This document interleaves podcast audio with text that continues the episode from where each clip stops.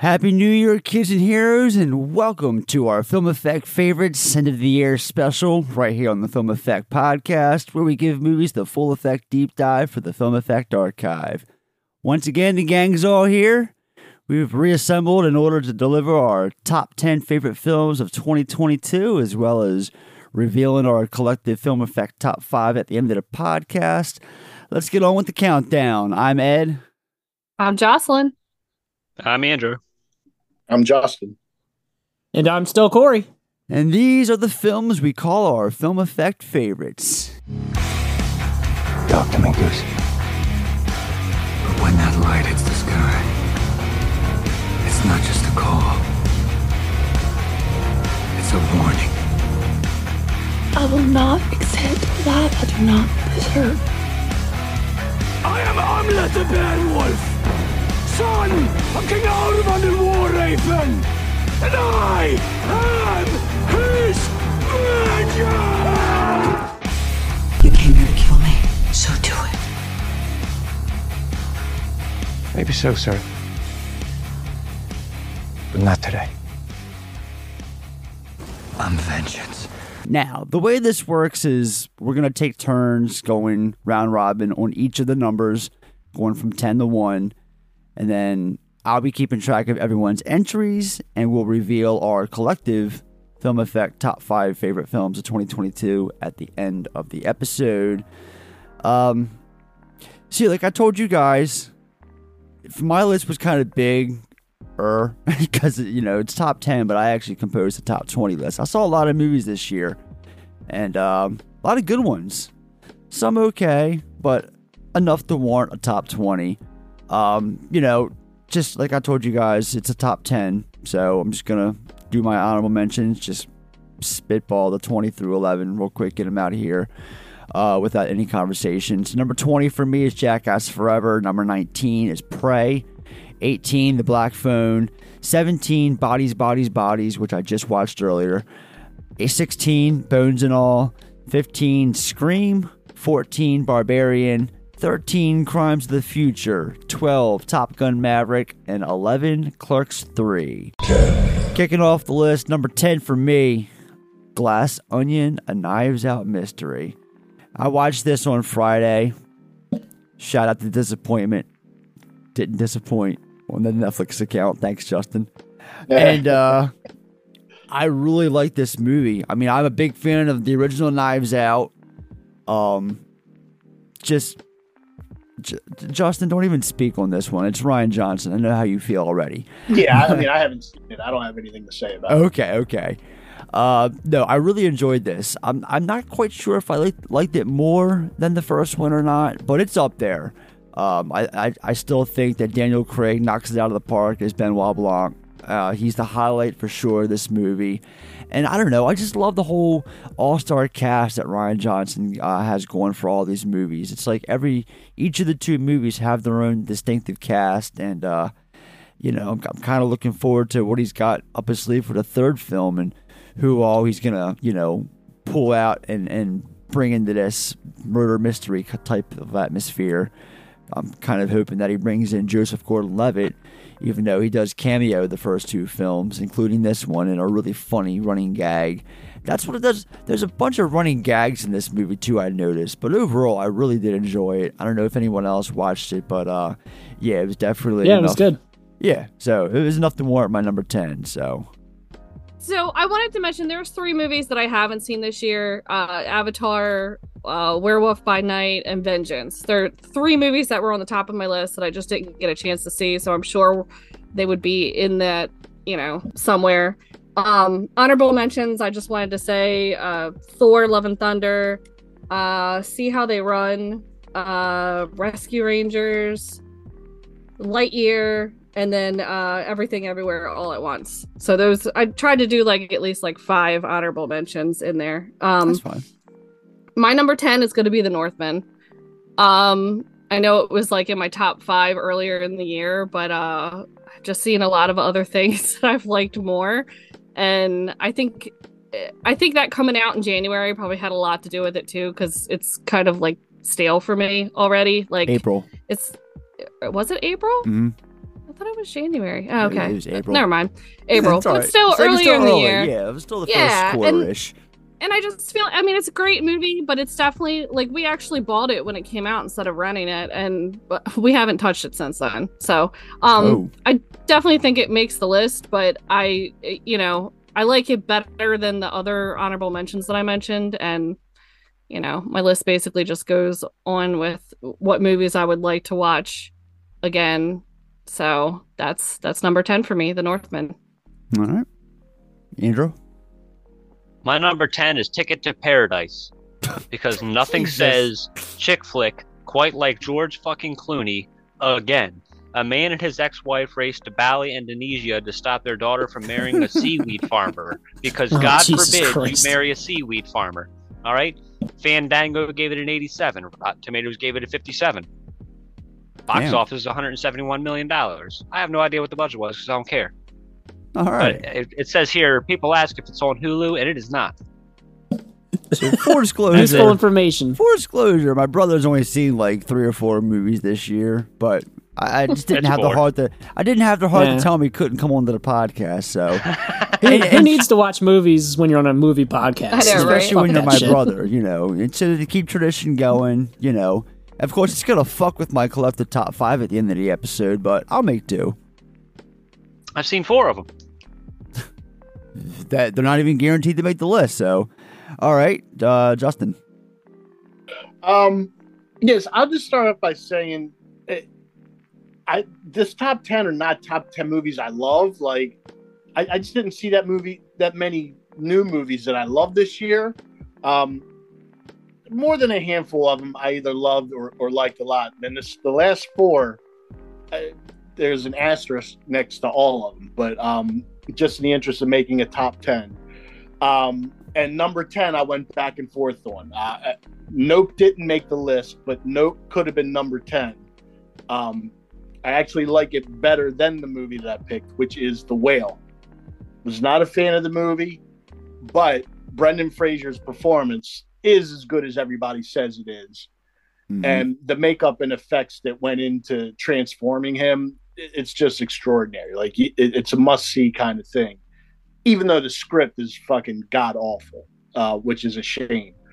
Um, and I was just excited to get a new Darren Aronofsky film. So um, those couple of things put it over the top when it probably doesn't deserve to be in the top ten.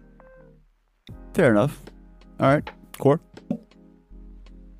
Yeah, so first I want to put uh, just a note there's several movies I haven't seen uh, that, you know, obviously could very easily make my list. So movies like The Whale.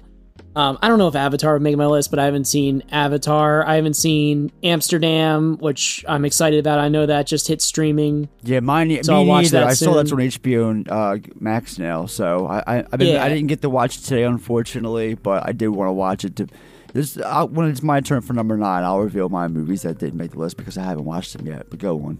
Yeah, so like that could very possibly make it. Um, Don't Worry, Darling is another one that I haven't gotten around to that could very well have made my list.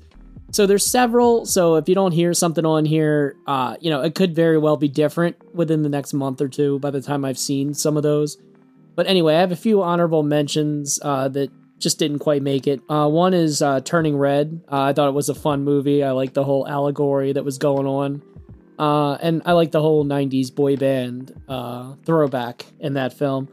Um, uh, my next one is Bob's Burgers. Uh, just a huge fan of the show. The movie is just more of the show. So if you like the show, you'll like the movie. Um, my next one is probably the biggest surprise of the year, and that's Werewolf by Night. I did not expect to like that thing as much as I did, and it was really good. I actually watched it a couple times uh, around the holiday or Halloween season. So yeah, Jocelyn, you should definitely give that That's a the watch. second It time is- I've heard that name Yeah. mentioned. What the hell is it? Oh well, for sure. It's a It's a like a Disney Marvel Plus movie. Yeah. oh, it's that like a one-off. Okay. Is that even a It's movie? really good though. Is it a movie though? It's Yeah, it's it's it's, an- directed. It's an hour and a it's a half short- long. Yeah, it's a sh- like it's shortish and it's mu- it's directed by um uh, what's his name Michael Giacchino. He's like normally a composer, uh, Oh. but he's actually directing, and it's really good. Surprises the hell out of me. Definitely has 50s or 40s monster movie throwback definitely you can definitely tell he's a huge fan of Universal monsters. So uh, that alone makes it worthwhile if you like those type of movies. And my last one is Black Phone. I, I would say I liked it, but I was slightly disappointed. But it was still really good. Not as good as Sinister, but Black Phone very solid, just barely missed. And my number ten is probably my biggest what the fuck movie of the year because I had no idea going in, and that's Barbarian. that movie just like beat the door down on me. I loved the movie. It's like a tale of three acts. I had no idea where the movie was going the whole time. Me either. Um, Justin Long was just so much fun. I love the misdirect with Skarsgård in the beginning of the movie. I thought uh, that's a good nod for horror fans because you're expecting one thing and then you get something completely and totally different. And then by the end of the movie, it's just the very end is just this knockdown, drag out, like brutal ending. So uh, yeah, it, Barbarian definitely made my list. And it was pro- definitely one of the most uh, fun experiences. I just was looking forward to what was going to happen next. So that easily made number 10. All right, on the number nine. Uh, before my number nine's revealed, uh, so yeah, some movies I haven't seen yet. Uh, obviously, there's a bunch. You know, it- it's award season, so I'm not gonna get to them all now. Um, that said, Babylon, um, quite very possibly made my list had I seen that. Um, same goes for Amsterdam. Uh, I think the biggest one that I've yet to see yet, funny thing is, I own the movie. I just haven't gotten around to watching it yet. That I think is probably going to make my list uh, when I eventually do see it is Pearl. Haven't seen Pearl yet. I'm kicking myself because I love X so much, but uh, I do own it. And I'm surprised you didn't watch Pearl. I I, just I thought you owned it. Yeah, I do. I do. I, I, I bought it a few weeks ago, but I just haven't. Dude, I've bought a lot recently too. Not only that, like I've just there's so much to watch, and I should have prioritized better. I mean, I just watched Nope for the first time a few weeks back. You know, wasn't a fan of the movie. It's why it's not on my list. Spoiler alert, but you know, I I, find, I did see it. But uh, yeah. So that's that. Those are the are the probably the ones off the top of my head that because I've seen a lot this year. I, I, I, I did a pretty good job, I think, of, of keeping up with most of the movies, um, especially after today playing uh, catch up with a few of them. But anyway, number nine for me is The Batman. Um, this was so good. This this this movie was a treat. I still remember, you know, going to see it opening night by myself and just being in awe over it. And just it was totally not what I was expecting. And I just everything from Colin Farrell's makeup effects to the acting to the the noir feel the opening you know it's it's it's not gonna lie it's it's it's got some really creepy moments especially that scene where like you don't know where Batman's gonna emerge from on Halloween night, and all of a sudden he shows up at the subway. There's like a bunch of situations where he could appear, but he doesn't, and then finally he does, and like his entrance is so goddamn legendary, and, and there's so much to talk about. You know, I know we tried making an episode out of it earlier this year. Don't worry, it's it's in the cards for this coming year, but. uh pro, pro, spoiler alert, probably around the one year anniversary. Hint, hint. But yeah, the Batman is definitely my number nine. Um, yeah, just like again, I just want to mention there's just so many good movies that came out this year, and this is one of many. So Um, okay, so my number nine is uh Fantastic Beasts, The Secret of Dumbledore. Um, I'm just a huge Harry Potter fan, huge Fantastic Beasts fan. Um, I've literally been waiting all year to watch this movie, and I literally just turned it on today to watch it. Um, so uh I just like this. I, I like seeing like the prequel to like the Harry Potter movies. So like when Harry Potter was over and I found out, you know, Fantastic Beasts was coming out, it was just like something to look forward to, exciting. Um and I just I, I like the actors, I like the storyline and everything and and my kids enjoyed it and I don't know. I don't really know what else to say about it. I just I like this Jocelyn. movie. What? Did you have an issue with the fact that uh, they replaced Johnny Depp? I Because was that kind of bothered me. I you know what? I have to say for I don't know. So watching it today, I felt like I can't remember the newer actor who plays Grindelwald. Mads Mikkelsen. Yeah, yeah, yeah. Um, I don't know. I, I kind of felt like he did it. He, he played the role better in a way. I'm not gonna say that Johnny Depp didn't, but you know, finding out that like uh Grindelwald and like um Dumbledore were actually like a couple, like together. They were in love in you know years past. Like I I can't imagine him and Johnny Depp's Grindelwald like that. If that makes sense. like, you know what I mean? Like Yeah. I, I could I it's more believable with this actor. So I kind of a- I kind of got it. You know, got it a little bit more. No, I, I get you. I actually liked him too, but I thought it. I don't know. It was just weird seeing a different actor. But I completely forgot I watched that movie. My wife's a huge Harry Potter fan, so I watched it with her. I totally forgot that even came out this year. and I yeah watched it. i mean i had to look at well i i tried to take my daughter for her birthday and she was like no i don't want to go to the movies i just want to go to red brick and i was like okay so that's what we did um but yeah i forgot it came out this year i had to look it up because i was like did it come out this year or late last year Yeah, I was totally thinking, like, thought it was last year it came out. Yeah i was thinking christmas or something but yeah it was it was i'm pretty sure it was i think it was like within the same week as the batman actually. It was in march so It yeah was. but i'm glad i finally got to watch this movie. Um you know i mean i feel like it kind of left us on a cliffhanger. I don't know if they're gonna do a fourth one which i think would kind of be you know a little excessive with for a prequel but um but yeah i really enjoyed it a lot. So that's my number nine. My number nine is The Invitation. It is so after the death of her mother and having no other known relatives, Evie takes a DNA test and discovers a long lost cousin she never knew she had. Don't let the fact that Rotten Tomatoes gave it a 25%, right? The budget is 10 million and the box office is 33 million, okay? That's just math. But the people ask, and and and, and the- neglect the fact that it's it's a total ripoff of The Hunger. I know The what Hunger, movie you you're say? talking about. It's Okay, it's it's a it's a blatant ripoff of The Pe- Hunger. people tend to ask, is the Invitation 2020 about vampires? And I look here and it says it's inspired by Dracula. Nothing that I just read has anything to do with Dracula, but you should give it a chance. That's my number nine film. Um, my number nine is um, again a movie I didn't love, but I did have fun watching it. Michael Bay's Ambulance. Whoa, I'm surprised by that Yeah, answer. nobody's more surprised by that than me. Um, yeah, I don't know. It, it was just a dumb, fun movie. Switched off my brain. It was too long, as most Michael Bay movies are. Oh God, it was way too long. Yeah, I remember long. sitting there thinking that. Um, and the drone shots were terrible, which was like the main selling point.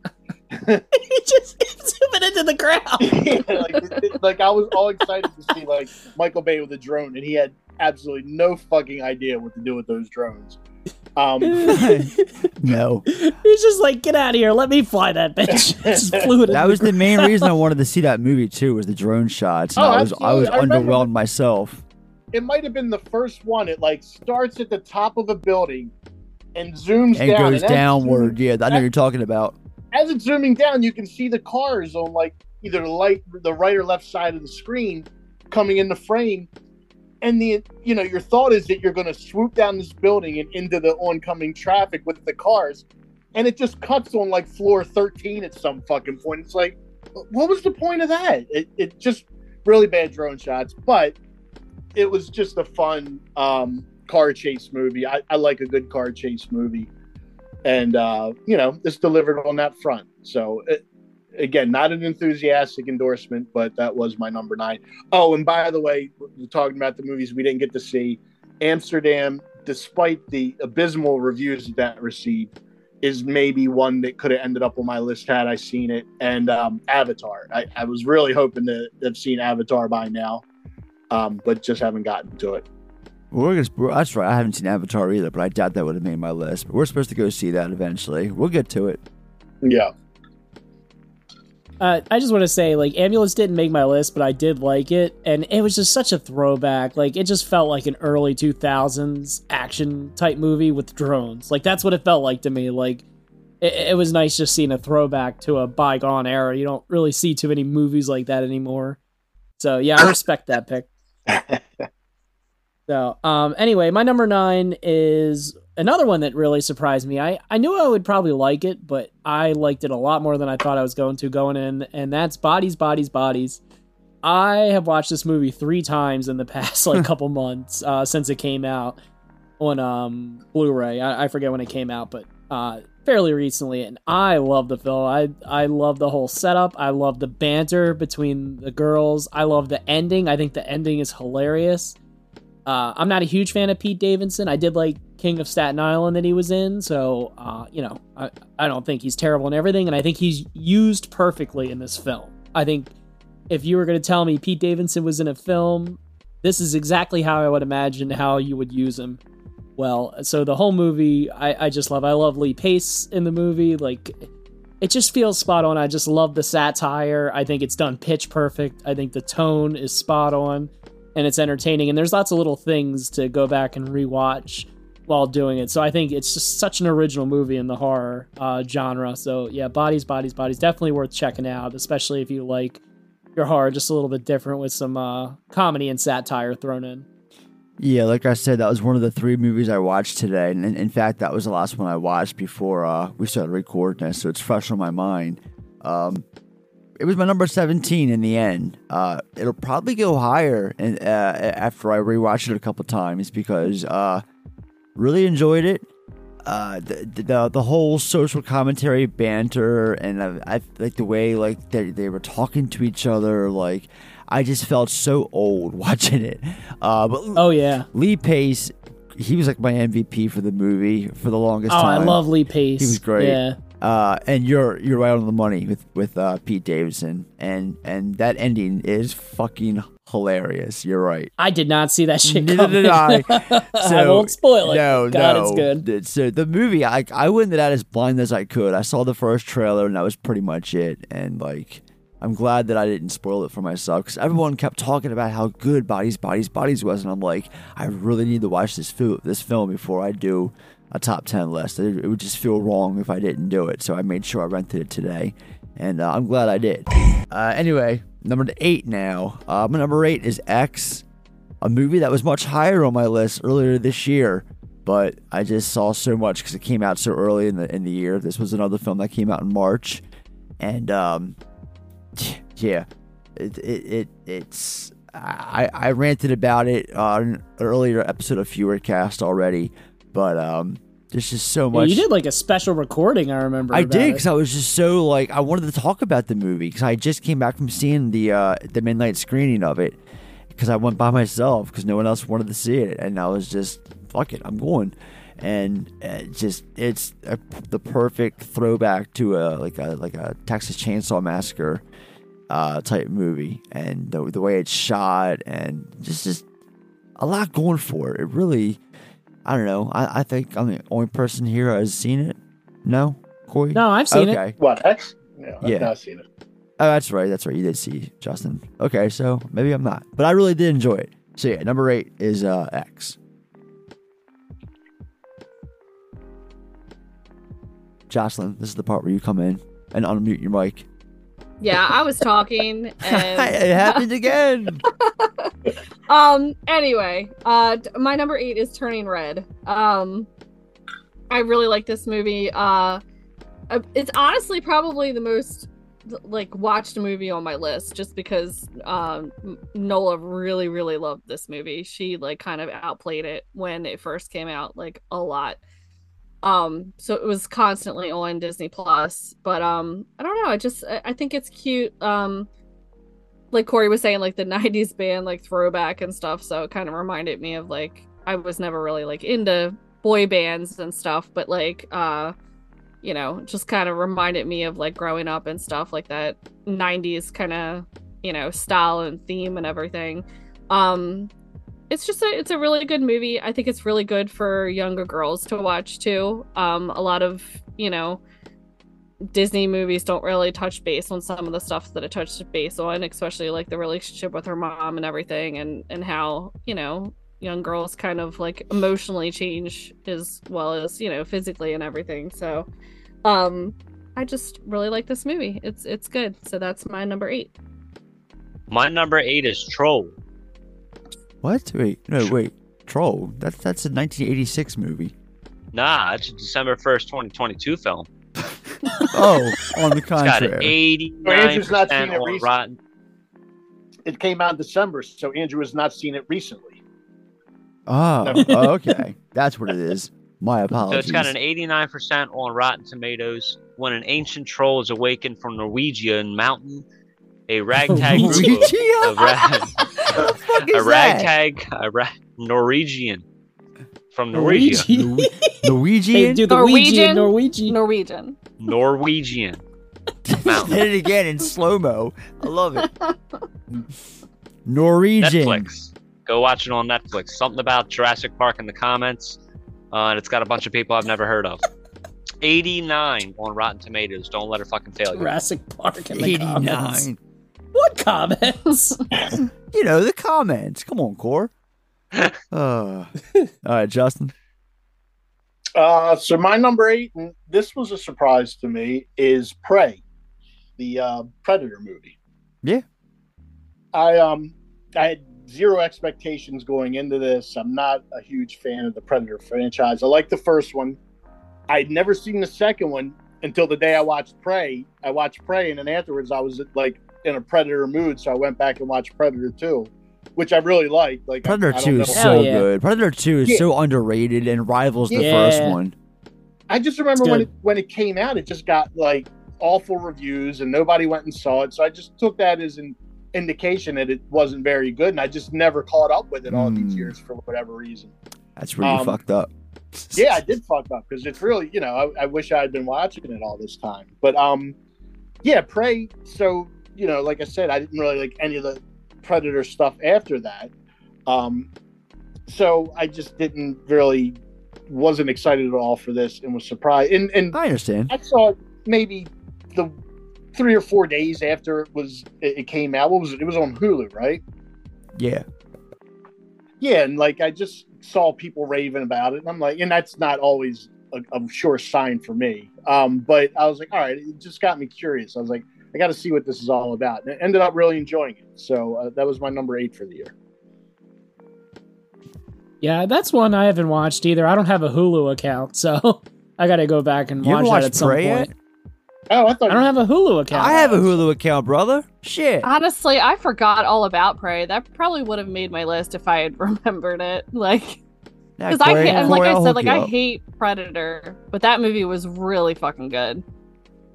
Yeah, I mean, I wanted to see that and Hellraiser, but I was I already used a free trial a while back, and I'm I was like, eh, I'm not paying for another streaming thing. I understand. for No, I, I I pay for Hulu, so I'll hook you up with my password. All right, cool. I'll send it to you Anyway. right now.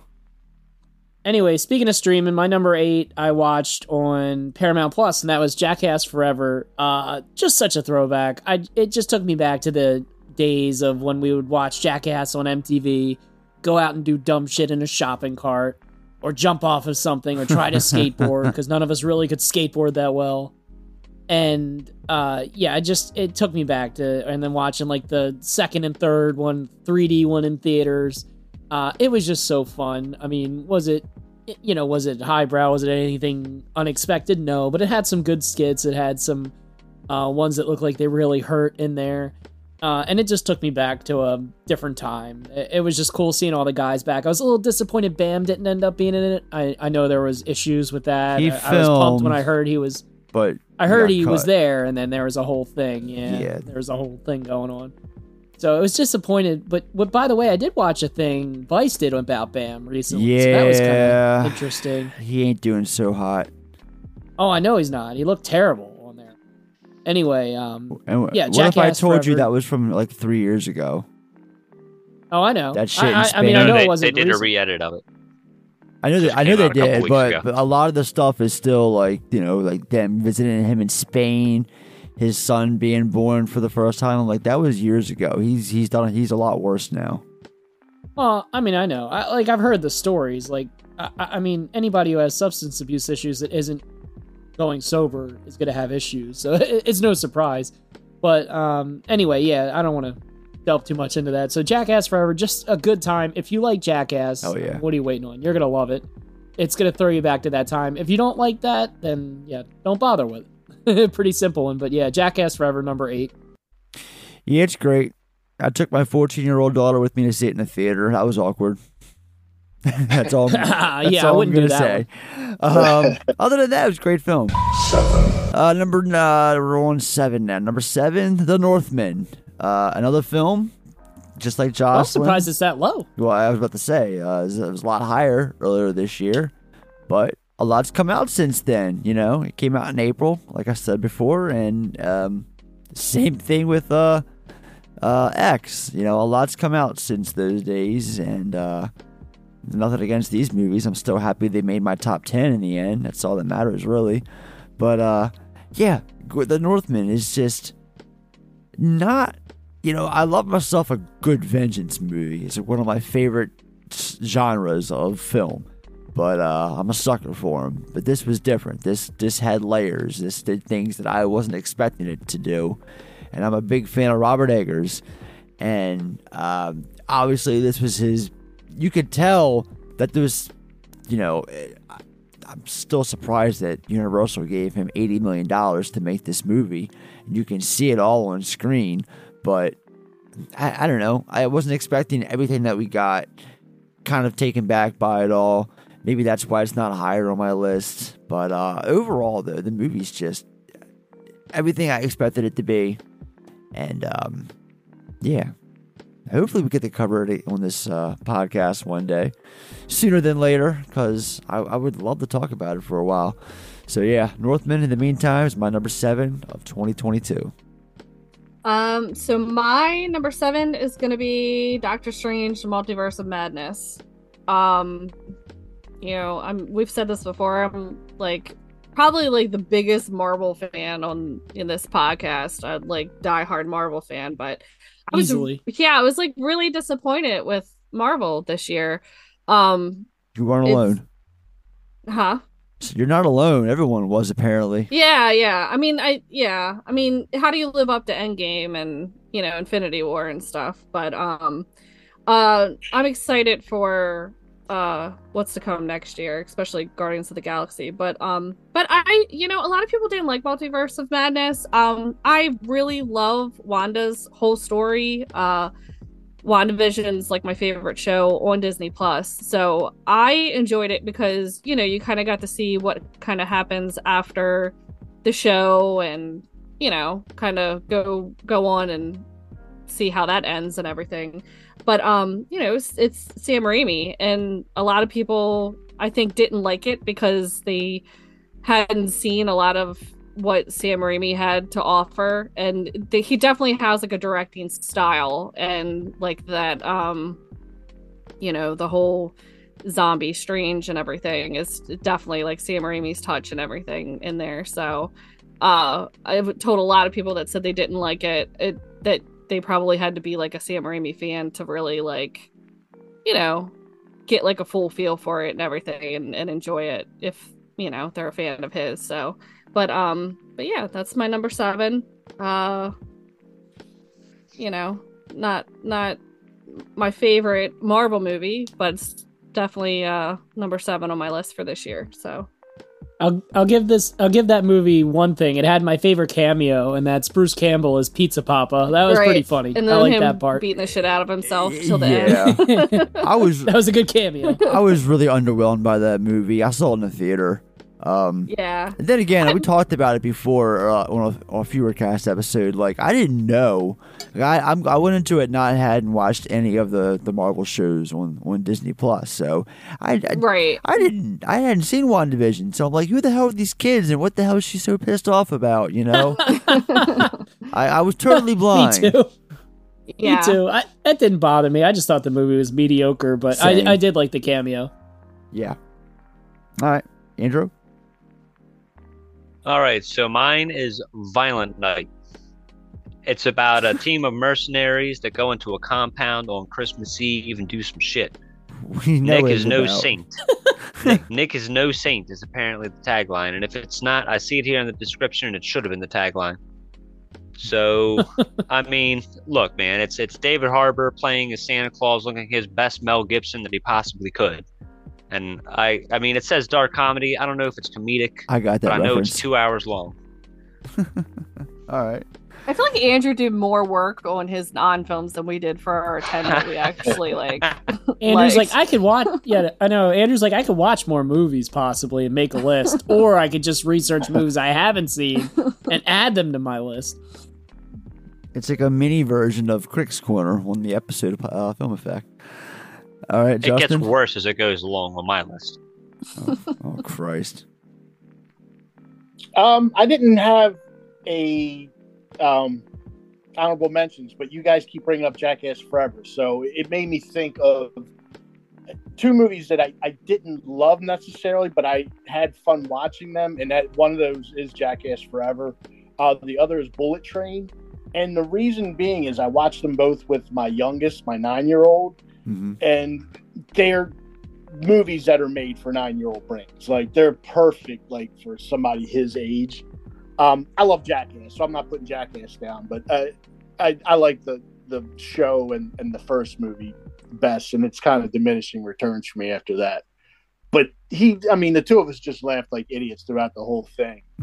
and then Bullet Train, like he just he loves that movie. I bought it for him for Christmas, and um, I know if these movies were out when I was nine, they'd be my favorite movies too. So I had fun watching both of those with him. But my my favorite viewing experiences of the year.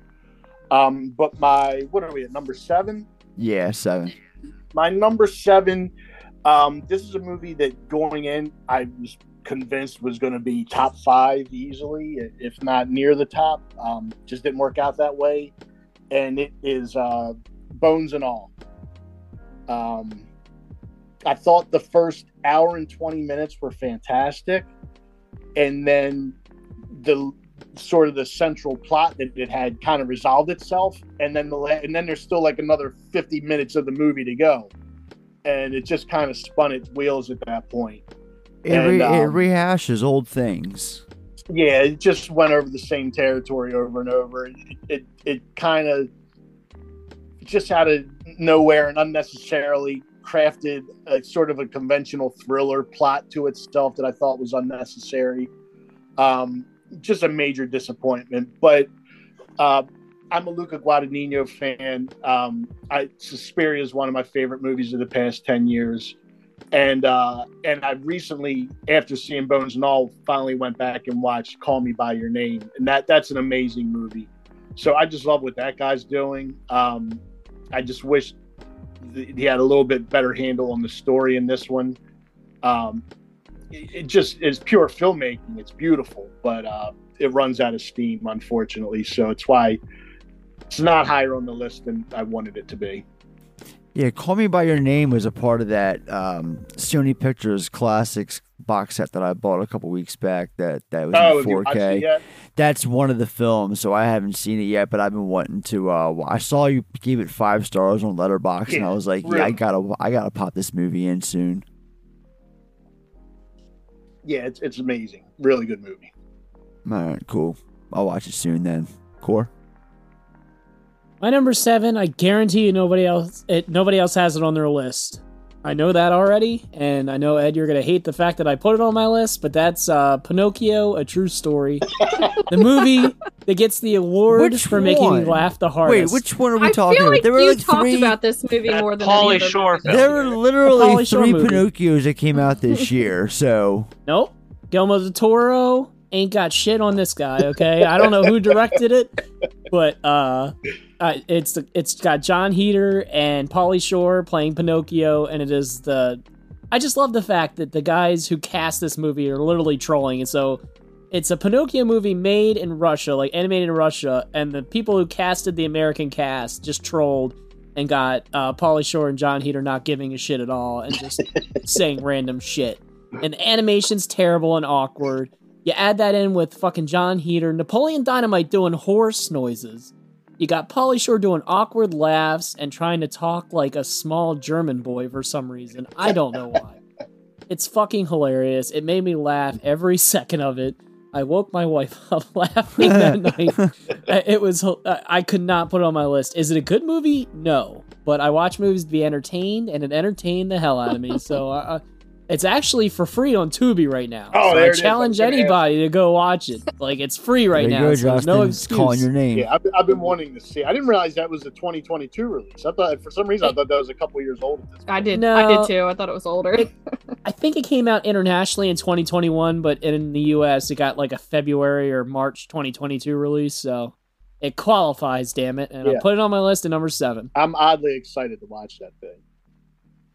Yeah, it's free now. All right, number six, Flux Gourmet.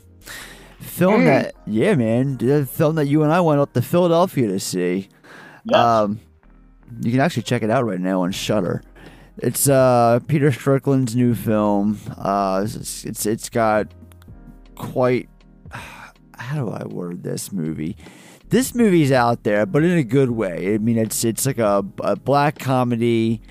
Um, it's got um, what's what's her name? Uh, Gwendoline Christie from Game Yeah. of Thrones, and uh, Asa Butterfield was the other one, person that I recognized uh, from Hugo and Ender's Game. Hits such as such hits as Ender's Game, um, but yeah, thi- it's it's a bizarre movie. It's like a horror. I mean, I said black comedy, but I would definitely sprinkle horror in this movie. Um, it's like this like band of ex- like this experimental performance band that are they do this thing called sonic catering where they extract disturbing sounds from various foods. So if you're like in the culinary and music, this film is right up your alley.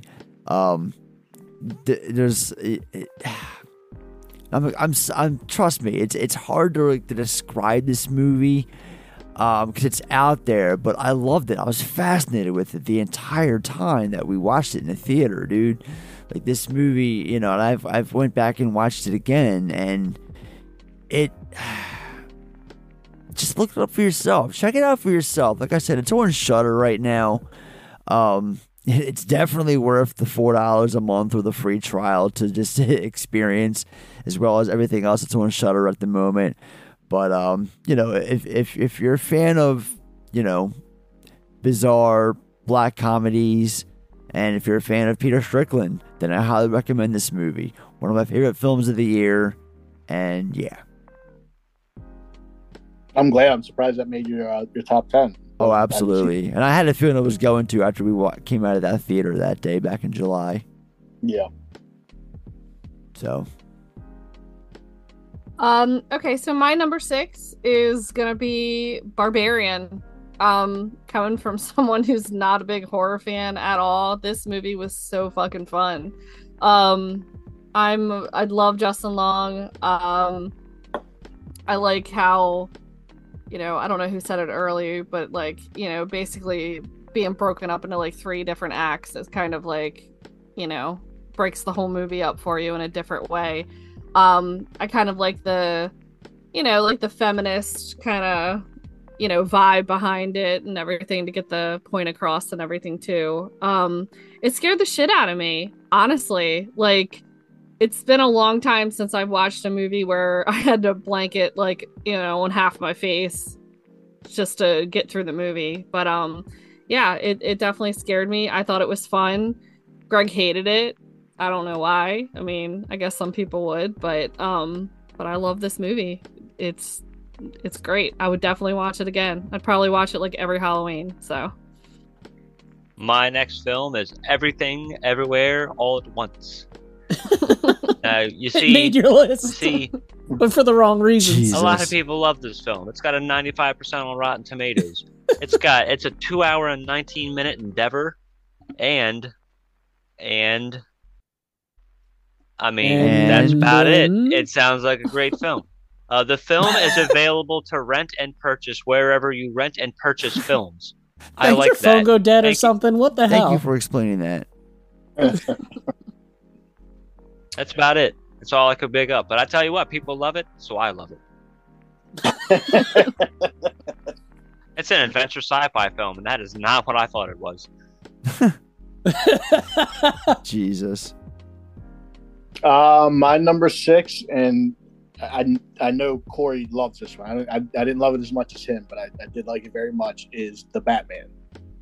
Um, Yeah. I this is probably not a popular thing to say, but I still don't feel we've gotten a great Batman movie. We've gotten some very good ones. I don't think we've gotten a great one yet. Um, and great for me, it- it's like I'm coming from my my Batman, my formative Batman thing was Frank Miller's Dark Knight Returns. So I, I we've come close to that, and uh, one of the reasons why I like Batman versus Superman so much is that visually it comes the closest to looking like uh, Frank Miller's Batman. So yeah, and that that's the thing I love most about that movie. I think um, this one tone wise comes closest to that. Um, it's almost like a horror movie. I think you might have said that Ed, at um, at certain points. I did. and I appreciate. Yeah, and I appreciate that about it. I didn't like the third act so much. I think that's where it lost me a bit when it got into uh, Batman superhero territory. Um, but you know, everything up to that, I, I really liked. Uh, I wanted more Colin Farrell. I was a little disappointed that he wasn't in it more, but I know they're branching out that character into other things. So Mhm. um, looking forward to that. Um, yeah. So Batman at number six. That's awesome, Justin. I want to ask you because I love um, I love um, Dark Knight Returns as well. Have you seen the animated? There's an animated movie. There, it's broken into two parts, I know, and and I've, it's awesome. yeah, I've always meant to go back and watch that, and I just haven't gotten around. I'm gonna I'm gonna add that to like a, a little watch list I'm keeping, so I remind myself to go back and check that out. Yeah, it's on HBO Max because like all the DC stuff is on there, Right. and the first the first part is pitch perfect. The second part not as good, but it's if you like that, you'll love it. And Peter Weller is Batman in that. Oh, is That's pretty Oh, awesome. Oh my god, you just fucking sold me. Oh, I, I didn't even realize that. Oh, Yeah, it- check it out now. it's pretty awesome. I I, I really enjoyed those uh, two. Those are two of my favorite, like uh, the animated Batman movies. So you'll probably dig it then. nice. Uh, but anyway, my number. What are we on? Seven now. Six. Thanks. Six, yeah. Six? Oh, damn, it's flying by. Number six. Uh, this one surprised me. I really shit talked this movie quite a bit on Furecast earlier this year, and that's uh, Top Gun uh, Maverick. I enjoyed this movie. I really regret not seeing it in a theater. I, I watched it on um, streaming or Blu-ray, or I, I forget how I watched it. I watched it at home, and I really regret not seeing it like in theaters and IMAX. Just what they pull off in the movie is amazing. You don't see a lot of movies pull off as much practical as they did. Just Tom Cruise goes all out as usual, and his performance is perfect. I mean, is the story kind of formulaic with the surrogate father?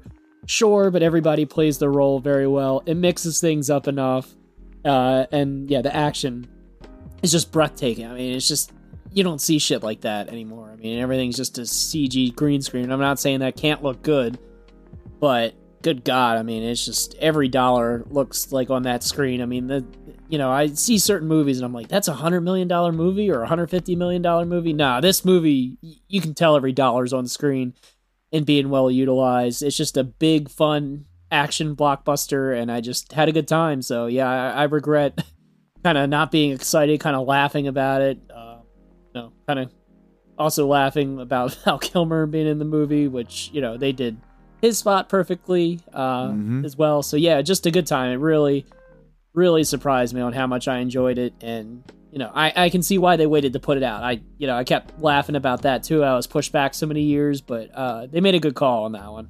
So yeah, Top Gun makes my number six. You know, I do have to say, even though it was my number 12 and didn't quite make my, my top 10 overall, I do have to admit that Top Gun Maverick was still one of my favorite theatrical experiences I had this year.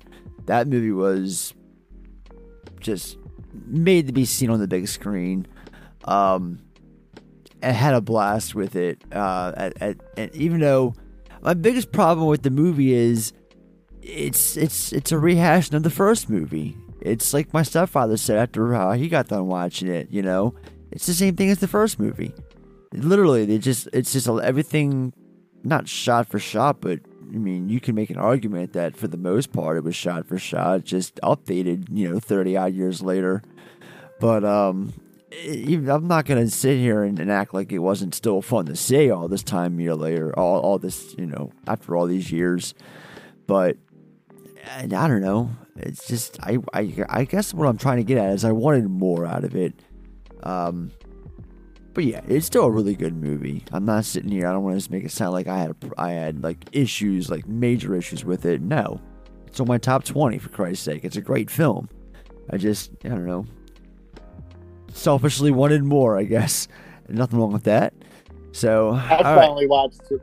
I finally watched it yes last night for the first time. But like I feel like I'm the last person on the planet who's who's seen it. well, you are. And um, yeah. And No, I you aren't. same- Yeah, yeah, I oh, oh shit.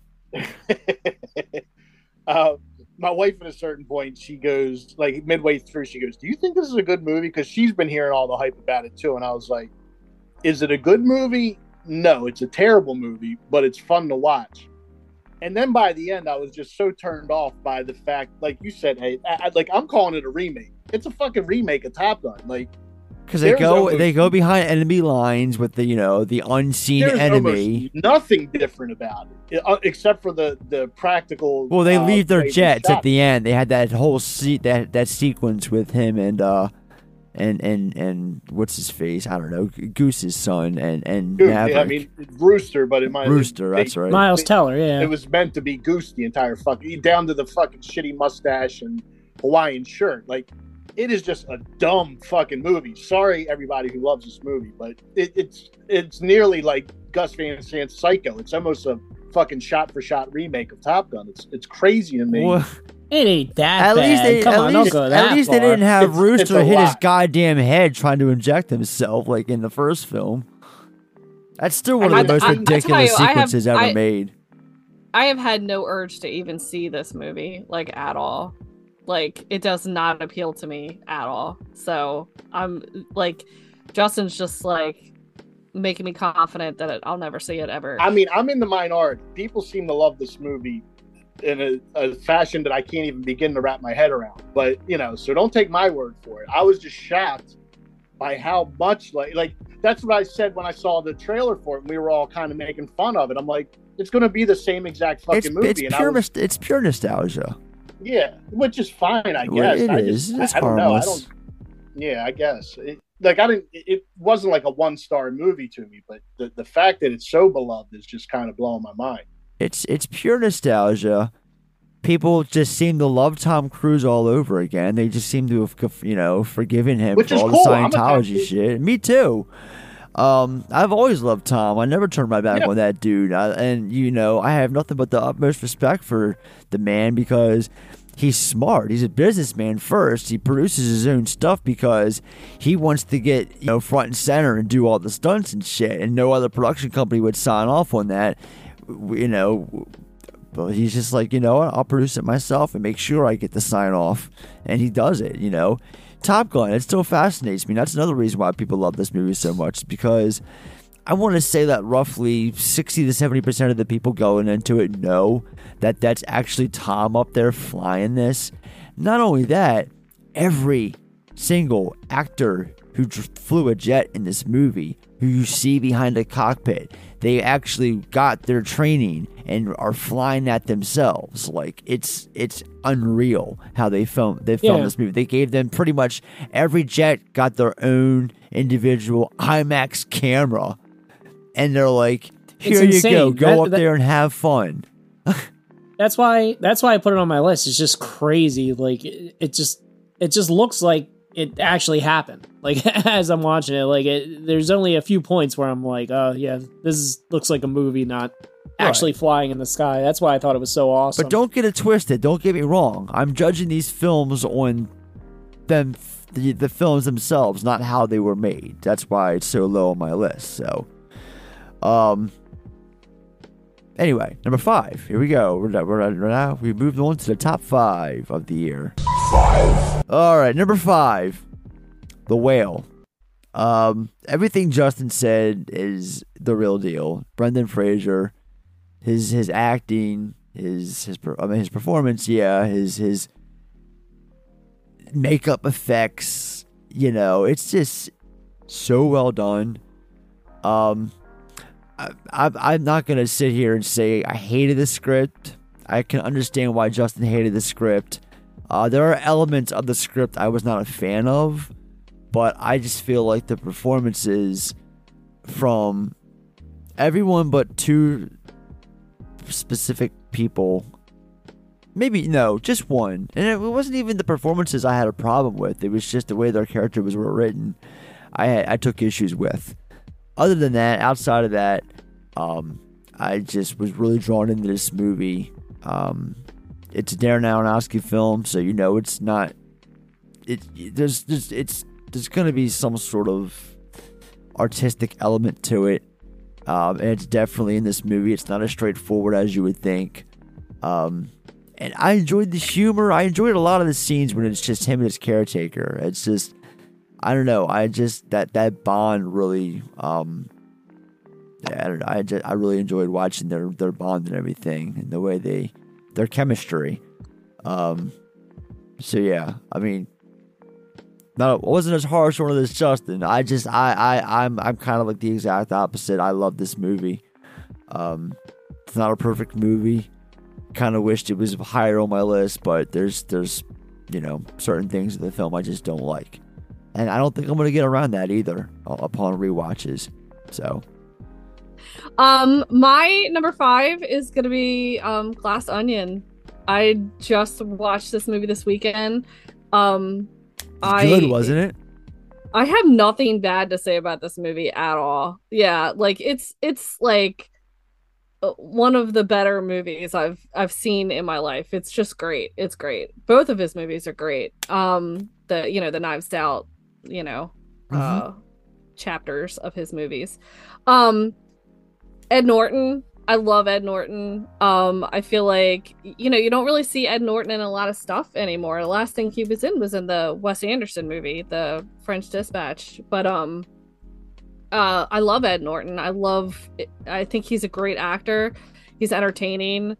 Um and I I have to mention Daniel Craig because like I don't know. I, I've seen Daniel Craig in other stuff, but this role, like the whole accent and everything, it just cracks me up. Like it's just seeing him in like a totally different light, and I I think he knocks it out of the park. Like he fucking kills this role perfectly. Um, I was actually surprised to see Hugh Grant in this movie too. when he answered the door, I was like, oh shit, that's Hugh Grant, isn't it? Um, so you know, a lot of cameos and stuff too. But um, but I love this movie. It, it was great. I, I it was definitely you know one of the best movies I've watched this year, and I'm you know even though I'm bitter by his Star Wars movie, um, I definitely have to say he's made up for that with these uh Knives Out movies for sure. Yeah, speak- so I'm excited to see what he comes out with next. Speaking of Edward Norton, I love the flashback sequence with him and his Frank T.J. Mackey getup that he had. That just Yeah, was out hair. of left field. it it was just yeah, one of my favorite elements of the movie itself. Yeah, Yeah. yeah. Daniel Craig is great. I, I love when he's smoking. Yeah, the It's like smoke free yeah. environment. He like throws Kind it in of the kind water. of reminded me of clean. the uh, the demolition man. Every time you cuss and you got a ticket. yeah. Yeah, I just wasn't. I wasn't. I like expecting, you know, like the ending and everything. It cracked me up though. Like, I don't want to give away too much, but like, uh, the girl in it when she just starts like, you know, destroying shit. I was like losing my mind, cracking up. I was like, this is fucking great. so Yeah. I definitely recommend it. It's a great movie. All right, Andrew. My number five is Top Gun Maverick. The real? reason is because I I thoroughly enjoy Tom Cruise. I love Miles Teller. I can't believe the cameo that I won't talk about because I don't know if anybody's if everybody's seen it. Well, Corey mentioned it already, so All right, well, you know that was wholesome to see. Um, wholesome. and it's sure, whatever. A lot of ways to describe it. I would never use the word wholesome, but I I, I feel you. Listen, I didn't see the damn movie. I saw the original. I saw the original, right? And if it's a beat for beat remake, as Justin says, then I'm all in. You know what I mean? It's And I've already seen it, yeah. Chaos, it's jets, Yeah, you've it's seen it. Tom Cruise. If you've seen them Oh, one, man, that's you've seen great. them all. God. All right, That's Oh. my number five film. all right, Justin. Uh, my number five, and this is the only straight up horror movie that not only made the list, but that I actually enjoyed from this year. Um, there were a lot of horror movies that came out this year. You know, some pretty beloved that I just couldn't get on board with. But um, I was surprised because this was one that people either loved or hated. So I could have definitely gone either way. But Ti West uh, X is my number five. Yes. Surprising. Me yeah, too, I mean, actually. I, that's when we talked about it during the Halloween ends episode. Like, I, I hesitate to call myself a horror fan because there's so much of it that I fucking hate, and not just obscure shit, just like some well-known stuff that I just don't like. So I, I hesitate to say I'm a horror fan, but I love a good slasher movie. Like, I just when they're good, I fucking Mhm, adore them. And mhm. um, this was a really shit, a really good one. Knocking stuff over. I'm so, good, you're knocking shit down. so excited. Um, you want to smack your mama. yeah yeah i was just you know um it, it, it's definitely a- you know it's it's a pastiche movie it's it's there's not really anything you haven't seen before but I, I think it's intentionally done that way and i'm curious to see I, I still haven't seen pearl which is it seems like in a lot of lists i'm seeing people like pearl even more than People love. Pearl. Yeah, I'm Yeah, curious to see it myself excited. now.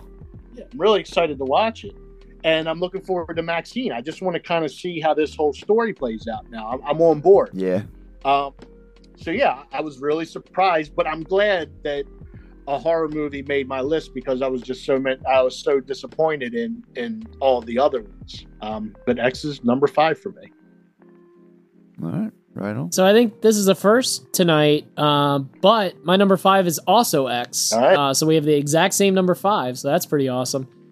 Uh, yeah, I love Ti West. I remember the first time I looked up his IMDb. His old picture was him wearing like a 80s ninja headband with an 80s mustache holding a handgun up to his head. Like I just I will never forget that in my life. Ti West. It's not there anymore, but his old IMDb profile pic. I was like, I got to give this guy respect. I, I fucking love that profile pic. Most people are on there looking, trying to look professional or beautiful or whatever. Right. And this dude, it looks like he just rolled off a convention or something like that. So it was pretty awesome. I love Ti West. I love what he did with the movie. I think it's just a slightly elevated slasher done extremely well. Um, Mia Goth uh, steals the show. I mean, she just blew me away. I, I think if you take her out of the movie, I would still like it. But uh, her performance on both sides is just fantastic. I mean, you know, the, the makeup kind of annoys me a little bit in the movie. It's not the best done, but her performance shines through. I mean, she steals the show. I am now a Mia Goth fan. I I got to get on Pearl still. Yeah, I haven't seen that either.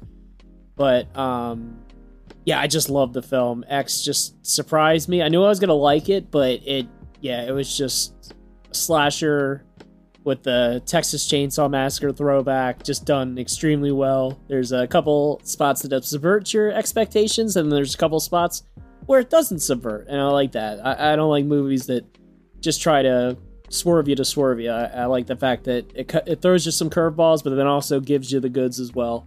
So yeah, I loved X. I I loved every second of it. Yeah, it's, it's got a handful of curveballs I, I didn't see coming that I was just taken back by. So, all right, number four, number four, number four, the menu. Uh, phew, where do I begin with this one? So I kind of had an idea going into this that I was gonna love it as much as I did because this was getting a lot of praise from people who whose opinions I hold to high regard. Um, it's hard to explain what kind of film this is. Put it, you can't really put it in its own category because it's you've got it's it's a to be quite honest, it's got a mix of everything, all genres. It's it's really hard to uh, label it a comedy or a horror movie or you know action. This is a lot of stuff going for this movie. Um, uh, the all star cast. Uh, Ralph Fiennes is just incredible. Another outstanding performance by Anya Taylor Joy. Uh, all the, the this. I'm kind of curious as I know it's get, getting a lot of praise, but I'm curious down the road as to how people react to her character because of all of her roles. I would say this character in particular is is is definitely outside the box from what I'm used to seeing her uh, doing in her roles. And we're talking about an actress who has quite the range, in my opinion, who's, you know, hasn't even been really out there doing this for not it hasn't even been 10 years yet since her breakout performance in the I mean in The Witch. Uh, the Witch was 2015 if I'm not mistaken. 2014 or 2015. It hasn't been I quite think Somewhere it hasn't been quite 10 years. I, I mean, the amount there. of movies that she's been in since then is insane. Yeah, exactly. And it, it she's one of the They're all good. Yeah, I was gonna say, I was about to just about to say She picks her roles extremely more well. good than bad if you look at her entire filmography and peel back. Um, Nicholas Hoult is hilarious. Of all the films I've seen him in, this is definitely the funniest. Um, and and yeah, um, Hong Chau, another one. She played the caretaker for Brendan Fraser and and uh, the Whale, who I referenced uh, a bit ago. She's back in this movie in a pretty predominant role, and um, yeah, she's having quite the year herself. Like I said, it's got quite the all star cast. John Leguizamo's in it as well. Um, if you've seen Succession, then um, uh, what's that guy? Um, uh, Rob Yang, who's uh, the CEO of that that company Initech from that the first two seasons of Succession. Shout out. But yeah, like I said, uh, all star cast, funny shit, real dark, gets real dark. Um, but in the end, I I, I, I like this movie. Um, and I, I was really impressed by the way they they brought it home in the end. So, yeah, you, you could definitely tell it was a movie that was written with a beginning, middle, and end in mind, and they weren't just you know writing themselves into a corner. And a lot of films do that. You know, they just collapse on themselves in the third act. This movie does not do that. You could tell it was planned the way it was, and uh, it it just works in the end. So, um, looking forward to everyone else here watching this movie eventually. I know it'll It's be, on, it'll, it'll on be on HBO HBO in a few days. Oh, I'm looking forward to my rewatch. Um, Yeah, I really want to see it for sure. so yeah, Um, so my number four is gonna be the Batman. Um, I, you know, like I said, I'm I'm a huge. I never in a million years dreamed that a DC movie would be, you know, beating out a Marvel movie for my top ten movies of the year. But here we but are. um, I know, here we are. Um, I think Robert Pattinson killed it in this movie. I I think honestly, I think you know, I reading uh, you know, Batman graphic novels and stuff. I feel like this movie hit on, you know, like the Batman comics is like as good as it could get. You know, what, if that makes sense. Like I just feel like there's a lot of like that, you know, reading the, the graphic novels that I've read and stuff, a lot of that feeling and and emotion and just how Batman acts and it's more like gothic kind of feeling. I mean some would say probably emo because I got that vibe too. But um but yeah, it's just like a, a darker Batman. I think this this is what, you know, true Batman fans have waited for with this movie. Um I love Colin Farrell his makeup in this movie. I didn't even know it was him when I first saw it. I had to question Greg because I was like, is that really Colin Farrell? yeah. A lot of Um, people couldn't tell. Yeah. And then um fucking Paul Dano, man. I I God, I don't think there's one movie I've seen with Paul Dano and I I said I didn't like it. I mean, he's just phenomenal and and he was really fucking scary in this movie. Wait. Like Say that. Say that again. what? Paul Dano, and or you've only seen one other movie with him, and you didn't like it. No, no, no. I'm saying I've never watched a movie with him in it and said that I didn't like it. Oh, I misheard you. Now I was Yeah, like, I yeah, was yeah. like, No, oh, no, the no. girl next door would like to have a word with you. No, I'm a big Paul Dano fan. Yeah, like maybe I should have worded that differently. Everything that I've seen him in, I've loved. I, I haven't had a negative thing to say. Gotcha. There we go. in. That sounded Um, better. Yeah and, and like i said like he was really scary in this movie. Like towards the end of the movie like i actually you know it gave me a little bit of anxiety because i was like this shit could really happen. Like people are really crazy like this. Like you know the whole cult vibe and everything like that. But um yeah i, I just i was really taken back by this movie. I thought it was just to be another like oh god here we go another you know, another Batman movie that's coming out. Let's see, you know, how they redo this one. Um, but I liked it. I really liked it a lot. So yeah, so that's my number three. Batman. The the Batman. Number four. Did I say three? Oh yeah, yeah, four. Sorry. I was gonna Number say, four. what what number are you on? Andrew. My number four is Halloween Ends. And I honestly like really enjoyed this film. I understand that everybody is like on the fence about it, but I I'm not on the fence. I don't like it. well, fine. That, that's totally fine. Same. I mean, I, I thoroughly enjoyed it though. I mean, I'm a big Halloween fan. I like the fact that they did something different with the ending. I mean, I get the fact that nobody at all likes Corey, but I kind of like enjoyed him as a character for what it was. I guess I went into this film completely detached from reality, and that's the problem with that everybody has with the film is the fact that everyone takes it so seriously, like it's a Halloween film. And I thought that it was a proper way to end it, to say the least. And I mean, Jamie Lee Curtis's performance in the film was I I, I thoroughly enjoyed it. So it was it was a nice way to say goodbye to this character. Hopefully, hopefully we don't see him for a little while. We try to do. We'll see him different from the again. We're definitely never we're Uh, never gonna see That's what I'm saying for a little again. while. That that that's what I'm saying for a little while. But we, we need to we need to do away with this film franchise and do it some justice next time we come back. But this was a, a great way to end it. I I liked all three of these films. Um, so it, it sh- could it have been better? Sure, but for what it was, I enjoyed it thoroughly. It's it's Andrew, worth I cannot. it's worth mentioning you actually did see this movie. I did. Yeah, you. I, I I can totally disagree with everything you said, but obviously, you know, everybody has their opinion. But I will say one thing I can take solace in. You've seen four movies, and the movie ranked number four. So if you want to look at it a different way, it was actually one of the worst movies you've seen this year. I mean, hey, maybe, maybe. Jesus. If I only saw four movies this year, this would definitely be number four on my list too. Let's put it that way. What is your number four, Justin? Uh, my number four is Robert Eggers' The Northman. Um, I don't really have much to add that you guys haven't already touched on. Um, I, I knew it was going to be a movie that I loved. I'm, I'm really digging what Eggers is putting down at this point.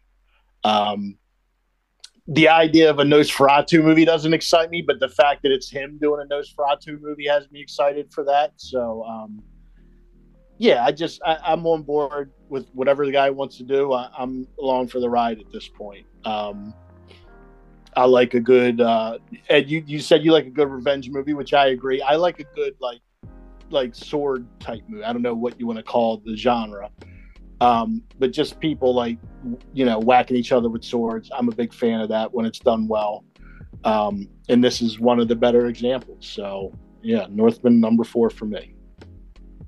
All right. Core? This is one Ed. I'm surprised wasn't higher on your list, or I don't know. Maybe it didn't make your list. I forget. But my number four is Clerks Three.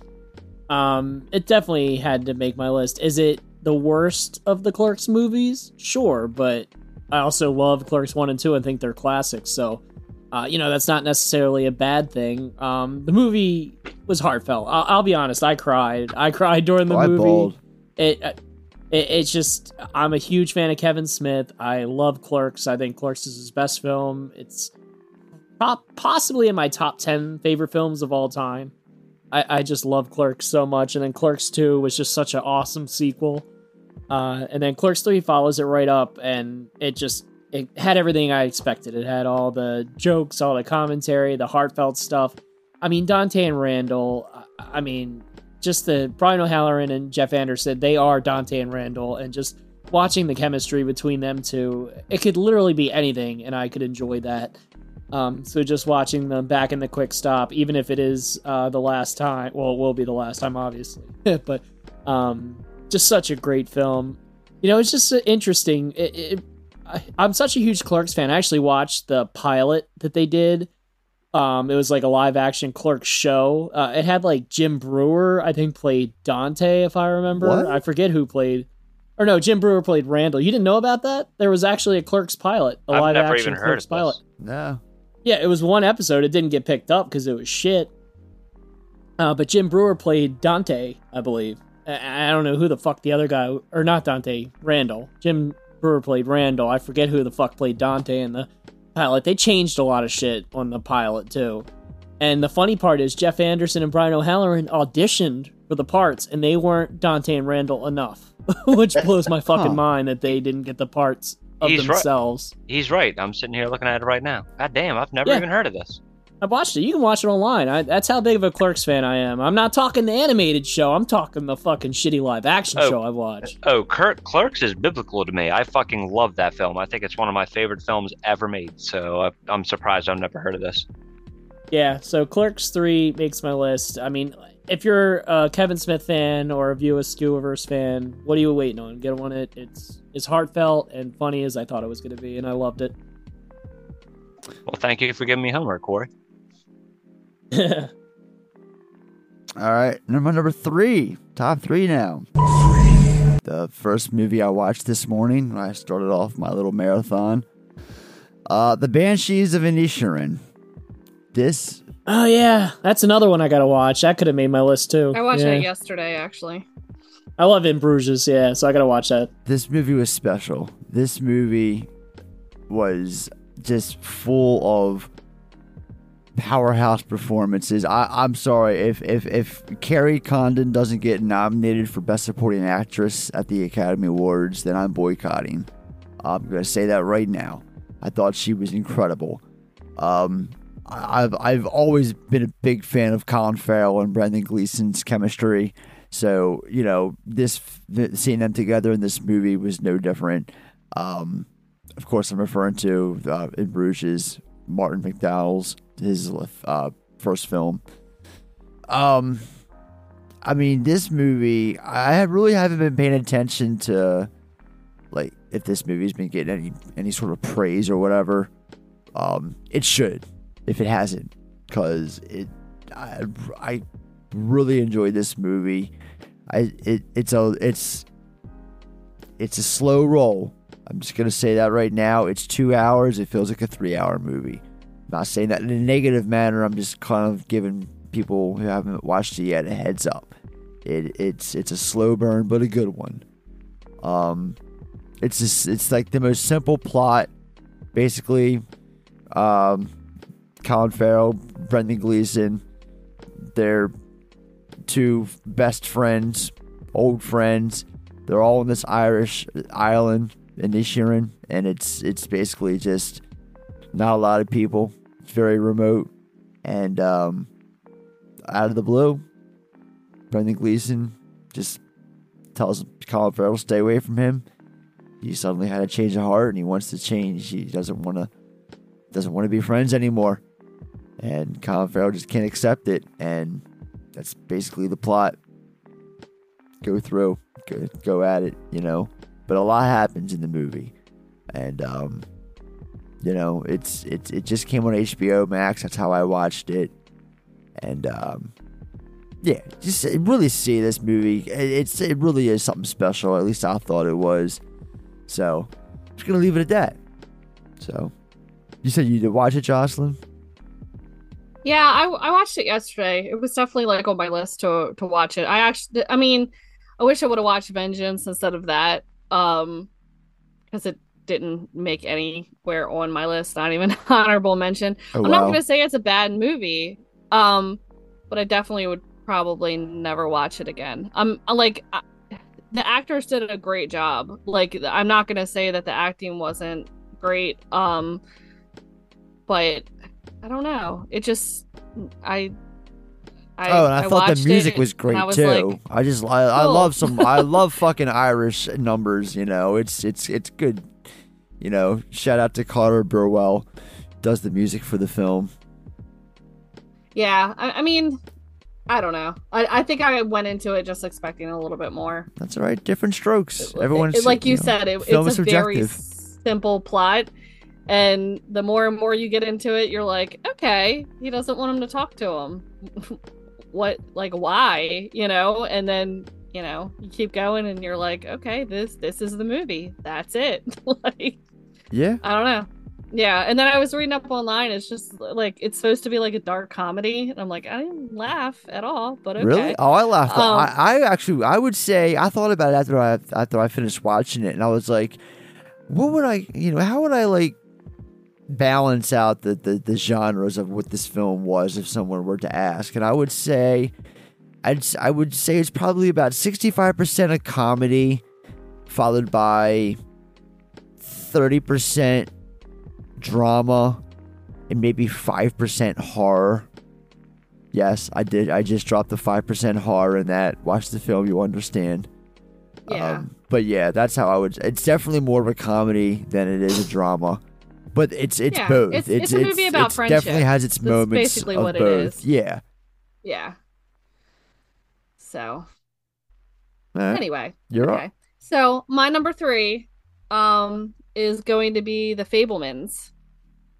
Oh, that's Um, another one I haven't gotten to yet. Shit. That's right. Yeah. I forgot about I forgot that. about Yeah. that. I gotta watch have that to, I have too. to watch that. Uh, Like this movie was great. Like I, I didn't think it was gonna be. I mean, any, I'm just a sucker for Steven Spielberg. Like anything, you know, that he puts out, I'm here for it. I love Steven Spielberg. I love the heartfelt aspects that he always throws into his movies. Um, How did you I mean, watch this it? one, uh, I actually bought it. I didn't rent it. It was six dollars more to buy it on Prime Video, so I was like, you know what, I'm gonna buy it. I had a really good feeling about it, and I'm glad I did because I would definitely go back and watch this again. Um, I I just love this movie. I love, you know, you're watching it and then you like you got to think to yourself like this is the story of his life. Like, you know, like you you kind of forget about that because, you know, they're different names and everything, different last names, Yeah, different, yeah, yeah. you know, first names and It's like an everything. But um yeah. But um you know, I actually looked up a lot of the stuff like about his parents and everything afterward and I was like, wow, this like it was 100% true you know the the stuff that you know goes on with his family and everything like that. Um you know and it's just it's just cool. Obviously you guys know jaws is like my all-time favorite movie. Um but it, it's nice seeing how spielberg got to where you know he did to film jaws. Like j- just seeing like how he transitioned into this filmmaker. And you know it's a coming of age movie too. Um once again paul dano like i swear to god i'm watching this movie and i'm like god i wish paul dano was my dad in real life in this movie. Because like he's just such a great dad. Like his parents are so supportive of him even though they have like their own problems between the two of them. Um they're just great parents. And you just see how loved he is between his sisters and his parents. And you know even like his, his other extended family members and stuff. But um it's a really heartfelt movie. It's um it's a little long. It was like two and a half hours but um i definitely didn't get bored of it. I i loved every every second of it. So i would definitely you know suggest watching it. But um it's a great movie and it's my number three for a reason. So i will definitely watch it again. All right. Andrew? So my number three, I kind of had a toss up between my number two and number three. I know my number one is, but I feel like my number two is kind of kind of give weight to what my number three is. So my number three ultimately is the whale. I love the whale. I thought about it after seeing the film, and I even discussed it with you guys. Like, I there are a couple of characters that I don't really want to discuss, but the more that I thought about it, the more they kind of gave presence to the whole story overall and just the film is fantastic. Brendan Fraser really like wowed the fuck out of me as far as his performance goes, his makeup goes, his performance goes. Everything was just great. And again, like Darren Aronofsky is one of my favorite directors. I've went on about that before, but this film just really rocked me, and I didn't like feel it at first, but when I kind of gave it a couple of days of thought, like the more that I think about it, the more I'm gonna go back and watch this film, and I feel like I'm gonna enjoy the hell out of it when I see it again. So that's definitely my number three. I loved all the I I loved Brendan Fraser's performance, but also his caretaker. Caretaker. I, what is her name? Hong Chau. There you go. I mean, she was fantastic in the film, and the again, I don't want to spoil too much about it, but there's a few scenes where Brendan Fraser just goes completely insane, and those film, those scenes in particular, just wowed me. So again, if if you like a Darren Aronofsky, if you like a film that makes you feel uncomfortable but fits you in reality and grounds you in reality, this is it for sure. Absolutely. All right, Justin. Uh, so my number three was solidly my number two for a very long time, and then something came along in the past two weeks and knocked it down a notch. Uh, but my number three is Flux Gourmet uh, movie that Ed talked about earlier. I'm a big Peter Strickland fan, so I was super excited for this one. Um, and it didn't disappoint. Nope. Um, yeah, I, I, I just Strickland. Uh, he Strickland has a very good way of. Um, I, he's like, to me, he's a funnier David Lynch. Now, I think David Lynch is very funny, I'm, I'm not knocking Lynch whatsoever. I, I think his movies are very funny. Um, but Strickland, there's just something about what he does is is just all of his movies to me are laugh out loud funny intentionally. Like I'm not laughing at them, I'm laughing with them. And um, he does that that surreal thing the way Lynch does. Um, his movies are just beautiful to look at. They always sound great. He's just a guy that's very much in control of what he's doing and um, very offbeat. Uh, the actress who was the main actress, uh, Fatma Mohamed, she's in all of his movies. She's fantastic. She's really become a very funny actor. Um, I don't know why she only appears in his movies, um, but uh, she kills it in, in every one. This is the first time she's been the lead in one of his movies. Yeah, she was just um, stand out for for for definitely. Yeah, she was very funny and like a big part of the movie it like has to deal with farts and i forgot and about that, that. Like that's a, right uh it's like a big part of it and like that could be a turn off on its surface it's like because farts are never funny in a movie it's no. just not like for some reason it they and so when i read about that that was a big part of it i was like oh geez i've never kind of liked that aspect of it you know a fart joke in a movie and it's done really well and smart and intelligently. Like it's not stupid or lowbrow. It's it's really, you know, the guy, one of the characters has intestinal issues, and and that's just a big part of his character, and it's just done really well. Um, so yeah, I, I don't know why it's not more widely available right now. But I, I didn't even realize it was on Shudder. Um, so I may have to go back and get Shudder again, not just for this movie, but for some other stuff. But yeah, I, I, really want to give this a rewatch. And um, if you haven't seen it, which I'm assuming most people have not, seek it out. It's worth it. Yeah, so my number three, I just want to say my top three before I start. Uh, the delta between three and four is pretty big. So, like, pretty much the rest of my list was in no particular order. I enjoyed all those movies around the same. Uh, but my top three is definitely solid and definitely way out there, like as far as quality and uh, as far as how many times I've watched each of them. So yeah, my opinion in my top three is very high. So like I, I just wanted to put that out there. The rest of my list wasn't in much of a particular order, but uh, these three are, and they're definitely for me a jump uh, way higher above. And my number three has pretty much been there the whole year, or at least most of the year, and that's The Northman. It didn't really drop for me. I've watched it a couple times now, and I love it every time. It, it, it you know, I Ed, you said it. I love a revenge movie. It's my jam, and I think it's one of the most beautiful movies I've seen in a long time uh, just the fact of where they filmed. I mean, the ending takes place at an active volcano. Like, how the fuck can you not love that? Like, it's just beautiful looking. Uh, the cast, I love Ethan Hawke and Willem Dafoe, even though they're not in it that much. I think both of them are just standouts uh, as far as just um, small roles in there. I think they're both just insane, but it exactly in their element. Uh, I'm not a huge fan of Alexander Skarsgård outside of this, but I think he turns in a great performance. Um, yeah, I just I just love the whole film. Uh, Anya Taylor Joy is good as always. Like I really haven't seen her in anything that I thought she was bad in. I mean, I think she's good in pretty much everything.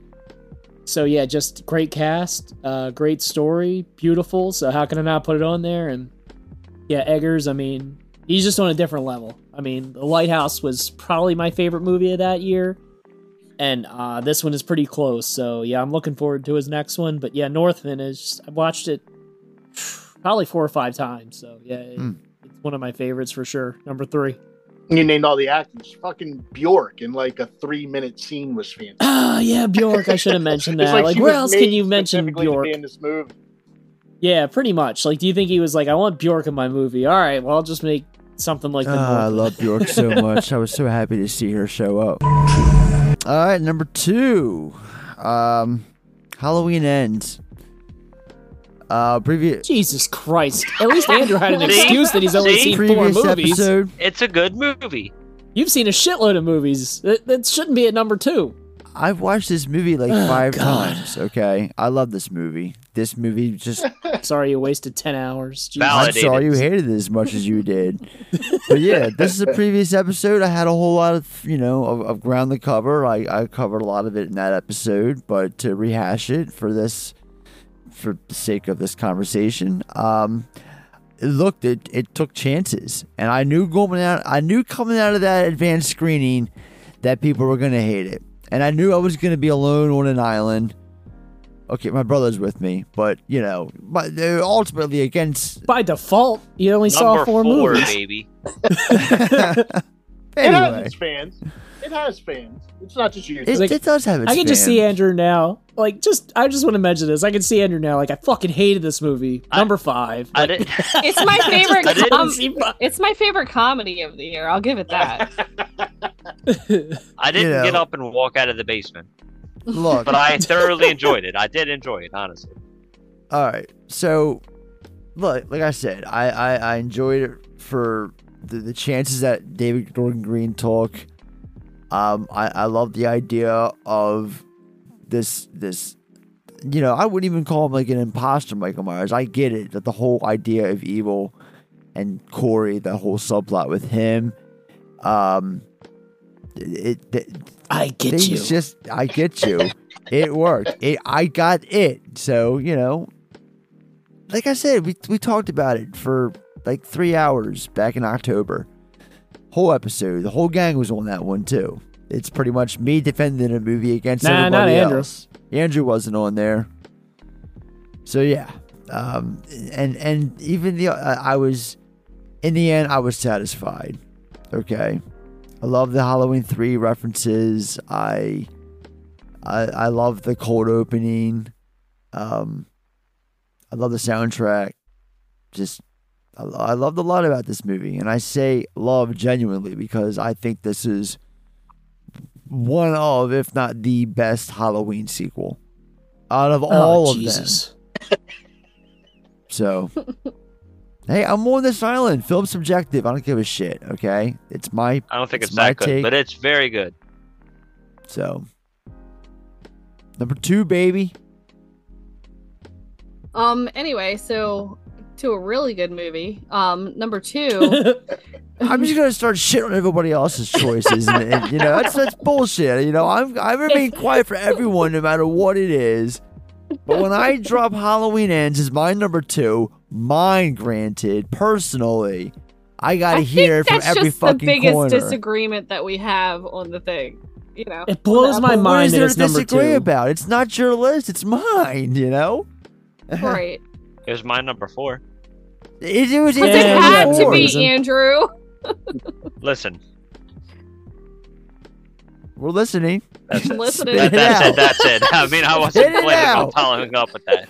Uh, Anyway, my number two uh is gonna be Clerks three, and while it's not my favorite Clerks movie, um, I don't know th- this movie just like I laughed out loud, I cried, I had so many emotions watching this movie, and that to me it like gives it you know, like a like a high rating in my eyes, something that makes you have so many emotions and feelings and stuff. Um, a lot of nostalgia with it, going back to the first movie, even the second movie. Um, you know, it had like a lot of callbacks and stuff, a lot of cameos. Um, just the you know the the Randall and the Elias banter just never gets old with me, and the fact that the whole movie kicked it off with that, like, I I just love it. I love it so much. Um, so I I have to put Clerks three for my number two because I will definitely be revisiting this movie. Um, you know, a lot down the road, and I um although I'm sad to see it over, um I'm also not a big fan of, you know, remake or not remakes, but you know, uh what do they call them? Sequels. Like, sequels. Yeah, that might just what do they call them? Sequels. that might just com- that word What are those just flew out of my continuations called again? those movie continuations. Um, yeah, I mean, I'm not a big fan of sequels, so I I feel like it was a very good ending to, you know, this trilogy that we've had in our lives for. God, I, I I can't even remember when the first one came out, but still, um, 94? yeah, Something like that. yeah, so- 1994, 93 Yeah. in the film festivals. yeah so a, a really long time i mean at least since i was nine years old i mean i wasn't watching it when i was nine but still you know it's just one of those movies like someone talks about especially our generation and it's like you just know what they're talking about you know? It's iconic um in my eyes. And i definitely felt like the third movie lived up to the other two movies just as much. I mean like i said it's not my favorite out of the three but um you know i just i, I love this movie and i can't praise it you know can't praise it anymore because it's just great so if anybody hasn't seen it yet go see it Yeah. And what's a butt thief? I just keep thinking of that. What is a butt thief? a butt thief Andrew? Uh, my number two is Clerks 3 as well. So Clerks is by far like one of my favorite film franchises of all time. Like, I'll never forget uh going to see Clerks 2 in the Clerks 2 in theaters opening day with a bunch of my friends. Like, way back when I was a teenager, like it, I I literally would make people that I did not know that were trying to hang out with me watch Clerks before they hung out with me. Like I, that's like everybody. I mean, Pull up a uh, chair. Ed. I Do you mean, answer the pre-screening questions and watch the material? no. All I'm saying is hang Ed. Ed and Corey know Colin pretty well. Who? Like the very first time that the very first time that I hung out with Colin, he came over to my house and I made him go downstairs and watch Clerks with us before we did anything. Just like I don't know what it was when I was a teenager. That's just my humor. I wanted people to accept that, and Clerks was just the best way to introduce people to it. So Here, like, and I'll never forget. Respect my I'll never humor. forget going and shut up. I'll never forget going to the movie theaters and seeing that with a bunch of my friends like two or three times over that when Clerks 2 came out. And I sat up in my bedroom and I watched I watched Clerks 3 by myself, honestly. And I was such an emotional wreck like throughout the entire film. Like it was so it, it's such a beautiful film for me and such an emotional riot and it's so fucking funny, man. Like I wasn't expecting it to be like emotional, but I wasn't expecting it to be that funny either. Like, it's hard to live up to Clerks 1 and 2 in my books, but Clerks 3 really nailed it. So that's something that I've seen three times since I since I first saw it, but I'll definitely continue to watch it and you know enjoy it years down the line because it's one of my favorite film franchises of all time, and I think Kevin Smith really ended it well.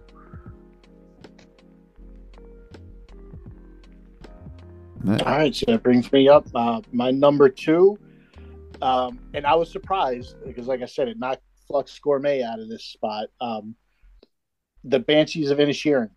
Um, yes. Fucking loved it. Yes. Oh god. that was going to be one of the films that I recommended I've never seen. You should have. It's worth So should- go ahead. Yes, you should see it. Um, yeah, and you guys were talking about. I, I think it's easily a comedy.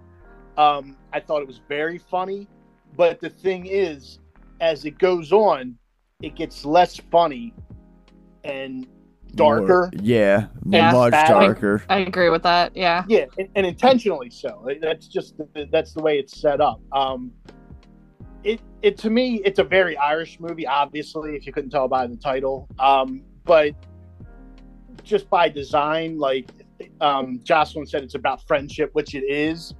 But also, I think it's it's about. Be, and the reason I say this is because in the background throughout the entire movie is the war between the Protestants and the Catholics going on. Like you can hear bombs going off and, and scenes in the background, and it's referenced throughout the movie. The six It- executions.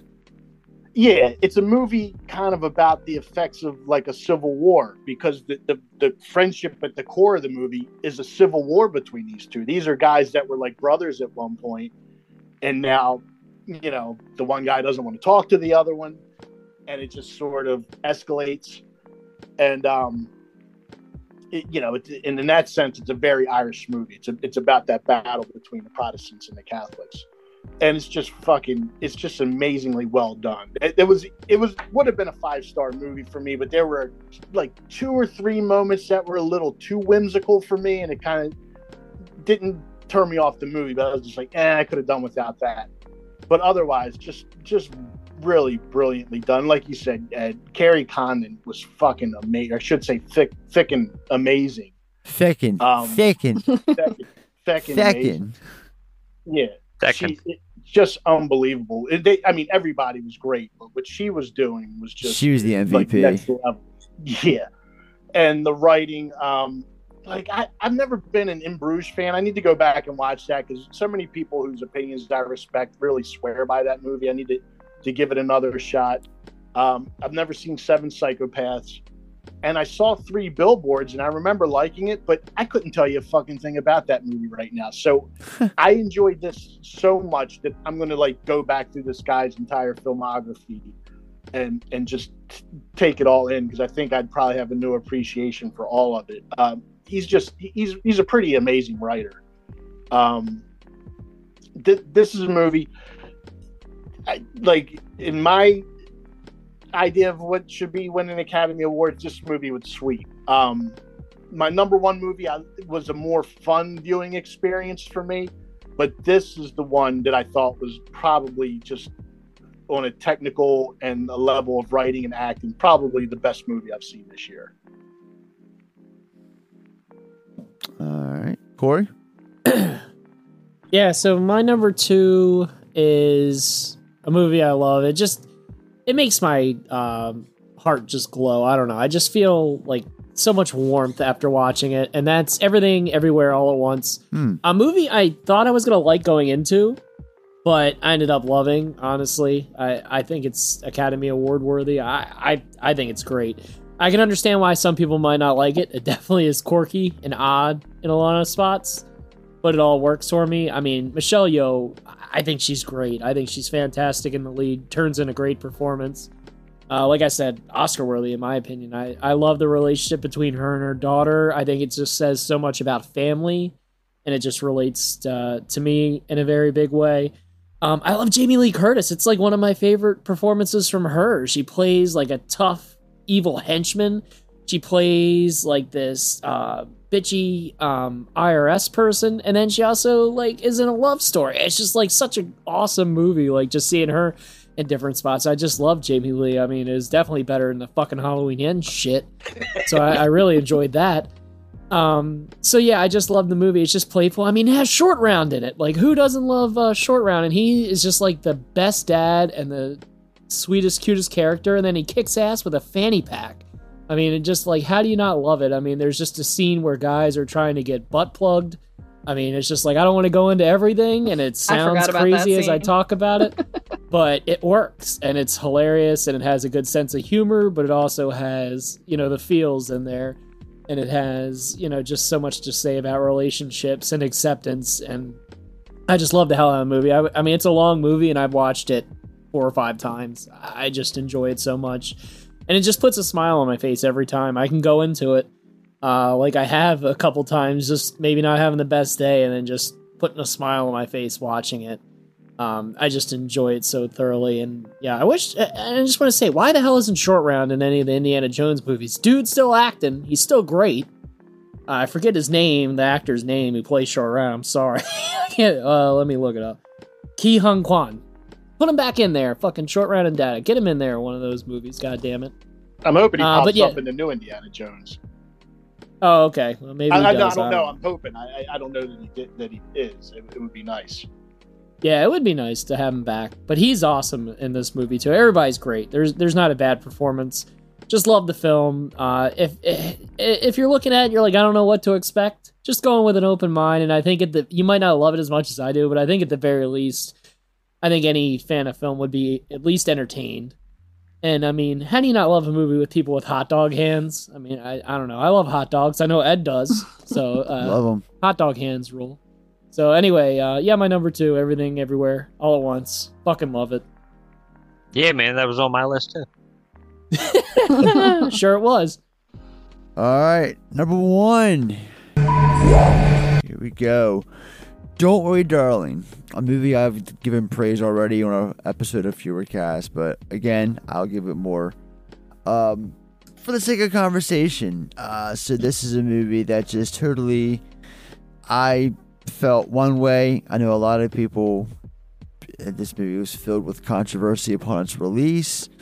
Uh, for whatever reason, uh, people weren't even giving it a chance. I say whatever to that. Uh, Olivia Wilde, and this is a movie that was also I was anticipating this since I first heard about it last year. That Olivia Wilde was doing a uh, sort of suspense slash horror movie.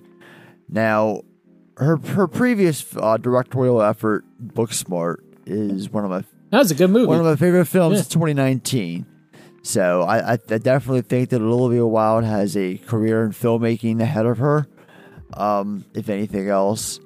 Um, but yeah, this movie just uh, it, it's like the perfect retro, like 40s, 50s piece. Um, it, it it definitely says something about that time, even current times, um, and and the whole uh, what do you want to call it? The it's not not not really like social commentary, but anyway, the, the movie, um, it's like a modern day, not modern day. It's it's like a updated um, Stepford Wives, in a sense that I know we got that remake like back in two thousand four or whatever, but this feels like more of a true, genuine remake of Stepford Wives than that shit or whatever.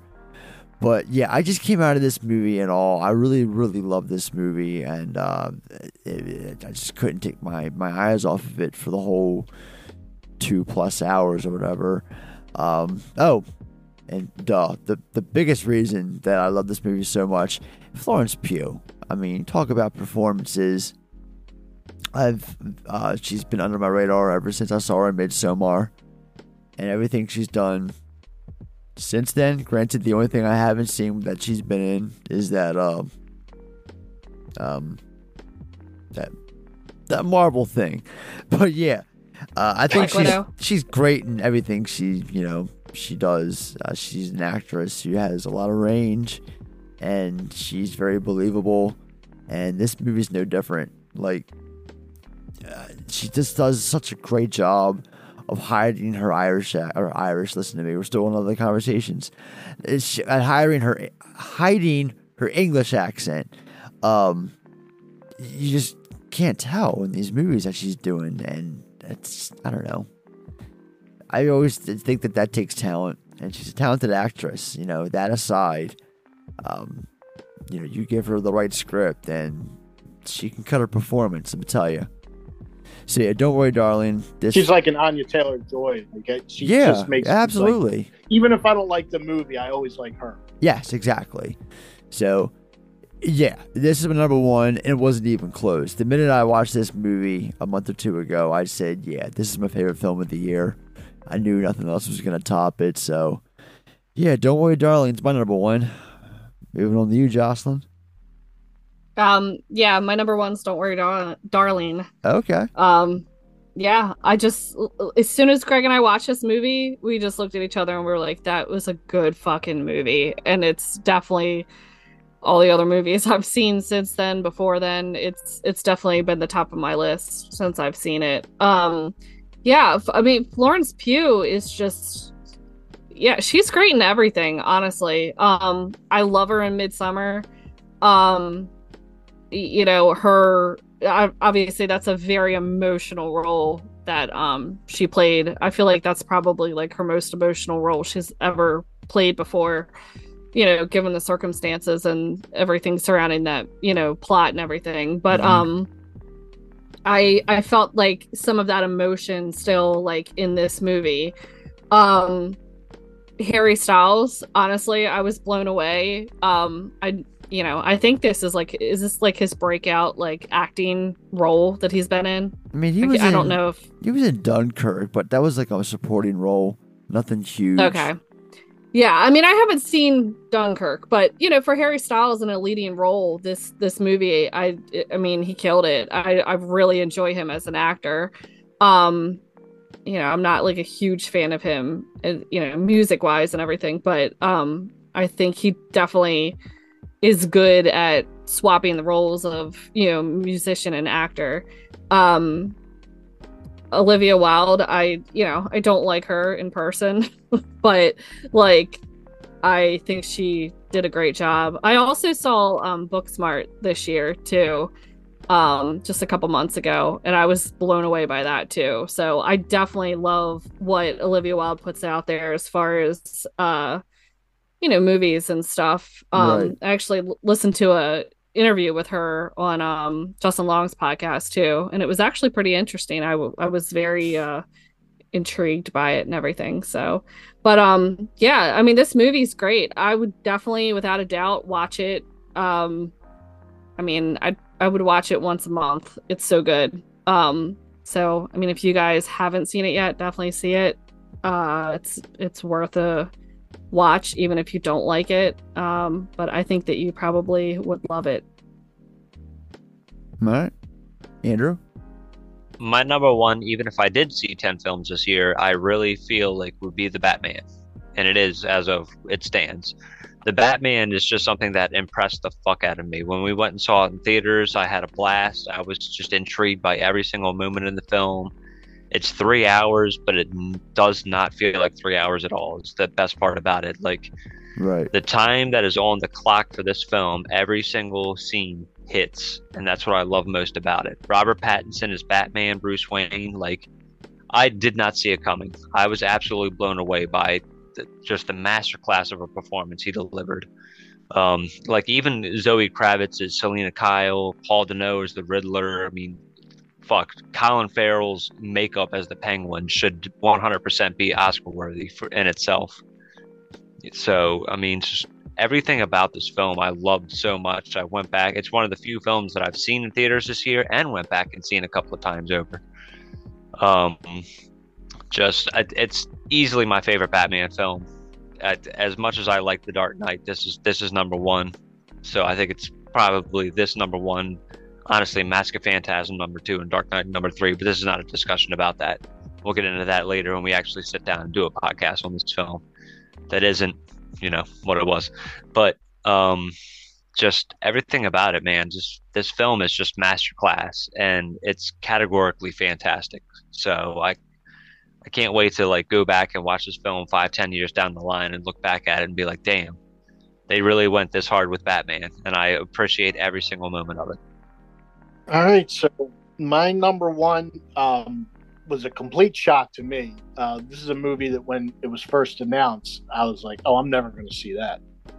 Um, and then they named the director, and I'm like, "Oh, this is a guy who I'm actually really interested in his work, and he doesn't put stuff out all that often, so I might have to watch this when it comes out." And then uh, it got slapped with an NC-17 rating, and I'm like, mm, now I'm, I'm even more interested. And then it came out, and the reactions were so fucking harsh and so polarizing that I absolutely had to see it at that point. I'm talking about Andrew Dominik's Blonde, uh, the Marilyn Monroe it's not a biopic so much, um, although that's what you would think it is. Uh, It takes the Marilyn Monroe persona and her life and, and kind of tells a story using that. So it manipulates facts and I mean, there's just some shit in it that's that's beyond ridiculous, but is is also beyond entertaining. Um, I'm not sure it's a good movie, but it's the most fun I had watching something this year. Um, I laughed from start to finish. It's schlocky as fuck, um, but it's beautifully well made. Um, you know, if you've seen an Andrew Dominik movie, uh, the uh, the Jesse the, the, the assassination of Jesse James or uh, killing them softly or Chopper, you know the guy's got a strong visual sense. Um, so it looks great, and um, yeah, I mean it's I am saying it's the new Mommy Dearest. So for people that are fans of Mommy Dearest, is just like this schlocky, funny movie. Um, I think this is the new version of that, but I'm not sure that this is going to catch on like that because with viewing being so fragmented now, this is a Netflix movie, so it's not the sort of thing that you're going to just stumble across on cable and go, eh, there's nothing else on. I'll, I'll watch this for a few minutes and turn it off, and then you end up getting sucked into it, which is, I think, probably what happened for a lot of people with Mommy Dearest. I, this isn't going to have that same opportunity, but I, you should really seek it out if you like that sort of thing. Again, I, I'm not going to tell you it's a good movie, and if you're a Marilyn Monroe fan, um, or even like I, I can see why women hate this movie. It's not it's not a very pro woman movie. It, it's it's very misogynistic. That's the point. But um, I can see why women are turned off by this movie. I think if you can get beyond that and and just see it for how ridiculous, uh, you know, it, it's so on the nose and um, takes itself way too seriously, which just ends up bending into this really comedic thing. Um, it was just the funniest thing that I've seen this year, and I, and I absolutely loved it. Yeah, that's one I've been wanting to watch. I just haven't had the time to commit to it. yeah, it's, it's a commitment. It's three hours, but I mean, um, it's. I, I've been trying to squeeze in another viewing of it, but there's so much other shit I want to see. It's like, god damn, if this thing wasn't three hours, I would have watched it five times by now. Yeah, because like movies like that intrigue me as well. it's just like such strange, fucking offbeat. I don't want to say train wreck, but it's just like I don't know. It's just like what the fuck were they thinking? Yeah. But I'm enjoying it. It is. It's totally that movie from start to finish. Yeah, and I love Mommy Dearest, so uh, yeah, I- I'm sold without even seeing it. hey, it might be my number one. I don't know. Maybe we'll go back and amend it later after we've all watched more movies. Uh, but anyway, my number one. It's been my number one ever since I watched it. Uh, anybody who knows me can probably fucking guess what my number one's gonna be, uh, and that's the Batman. Um, I love the movie. I think the opening to this movie is probably my favorite scene of any Batman movie ever put to film. I think the opening is just so strong, so a- atmospheric. The music's on point. Uh, I just, I, I mean, I love the whole movie as a whole, but just that opening where we're introduced to the Riddler and to Batman, I think is probably the strongest Batman material ever put, at least live action on film. Um, and you know, the third act, like the ending to the movie, loses me a little bit. I actually think uh, it would have been better if they went with like a dark Watchmen type ending where the Riddler wins and the movie ends. But I can understand why they wouldn't do that. you know, I don't necessarily blame them for that. I think the movie's solid uh, overall. Obviously, my favorite film. I think it nails uh, the Batman tone. I think it nails the Batman Jim Gordon relationship. Um, you know, there's some parts that missed. Uh, like I love Robert Pattinson as Batman. I think he was very strong. Uh, movie's lacking on Bruce Wayne, which some people might say, well, don't you want to see Batman? Yeah, but I mean, I would also like to see the other side a little bit.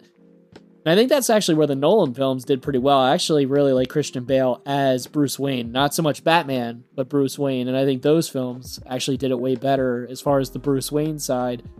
So I was missing that a little bit. I don't think it's a perfect Batman film. I don't think any Batman movie is perfect. I think it's captured the Batman and detective side the best. I mean, he's the world's greatest detective, and it actually, he was a detective in this movie, not just beating the shit out of people the whole time.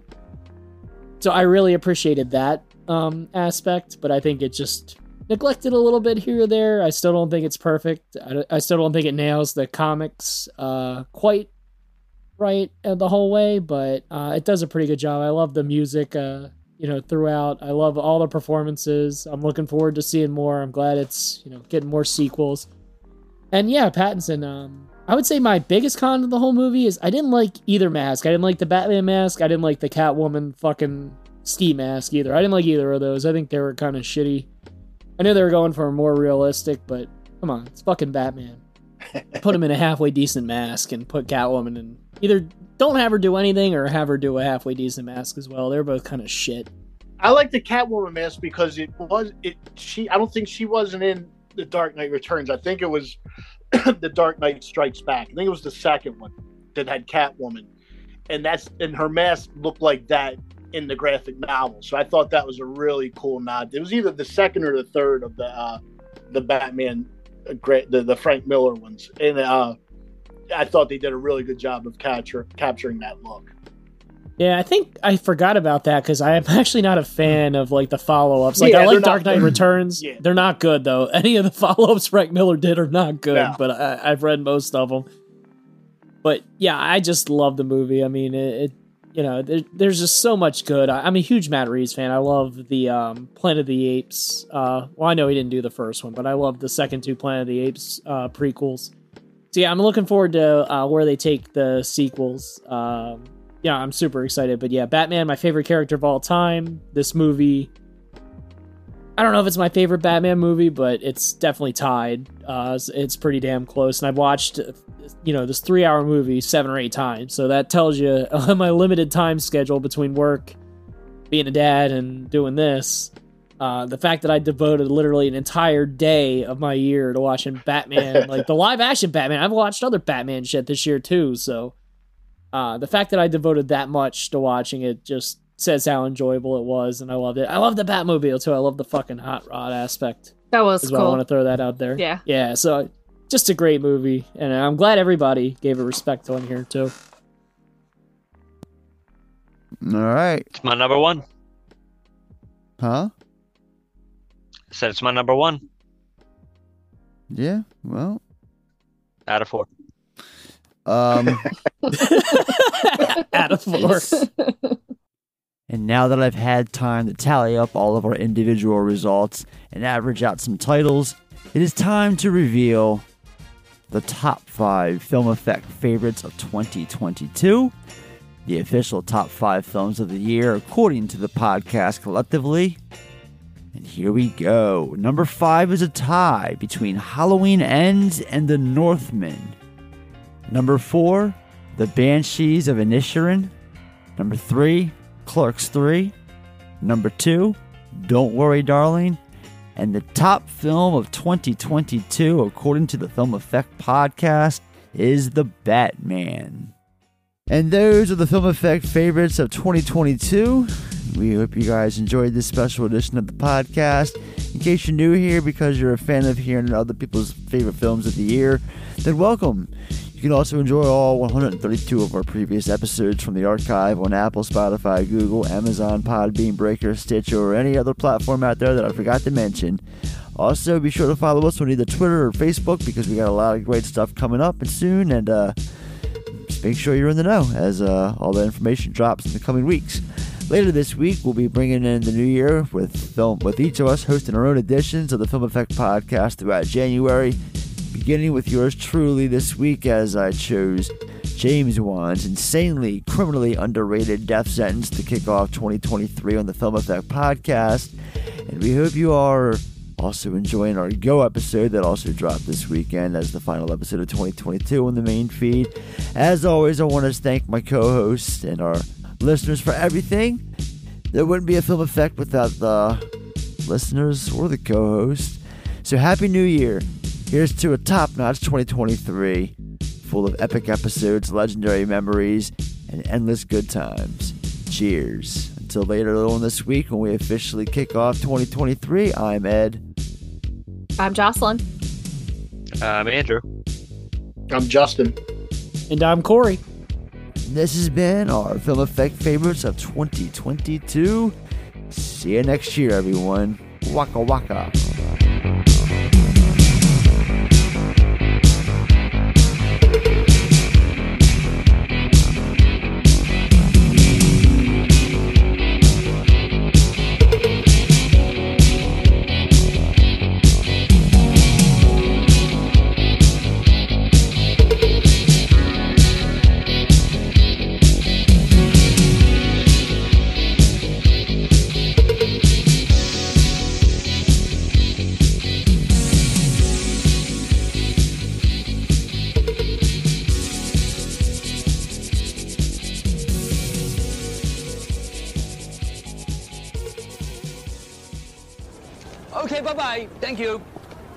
Thank you. Bye.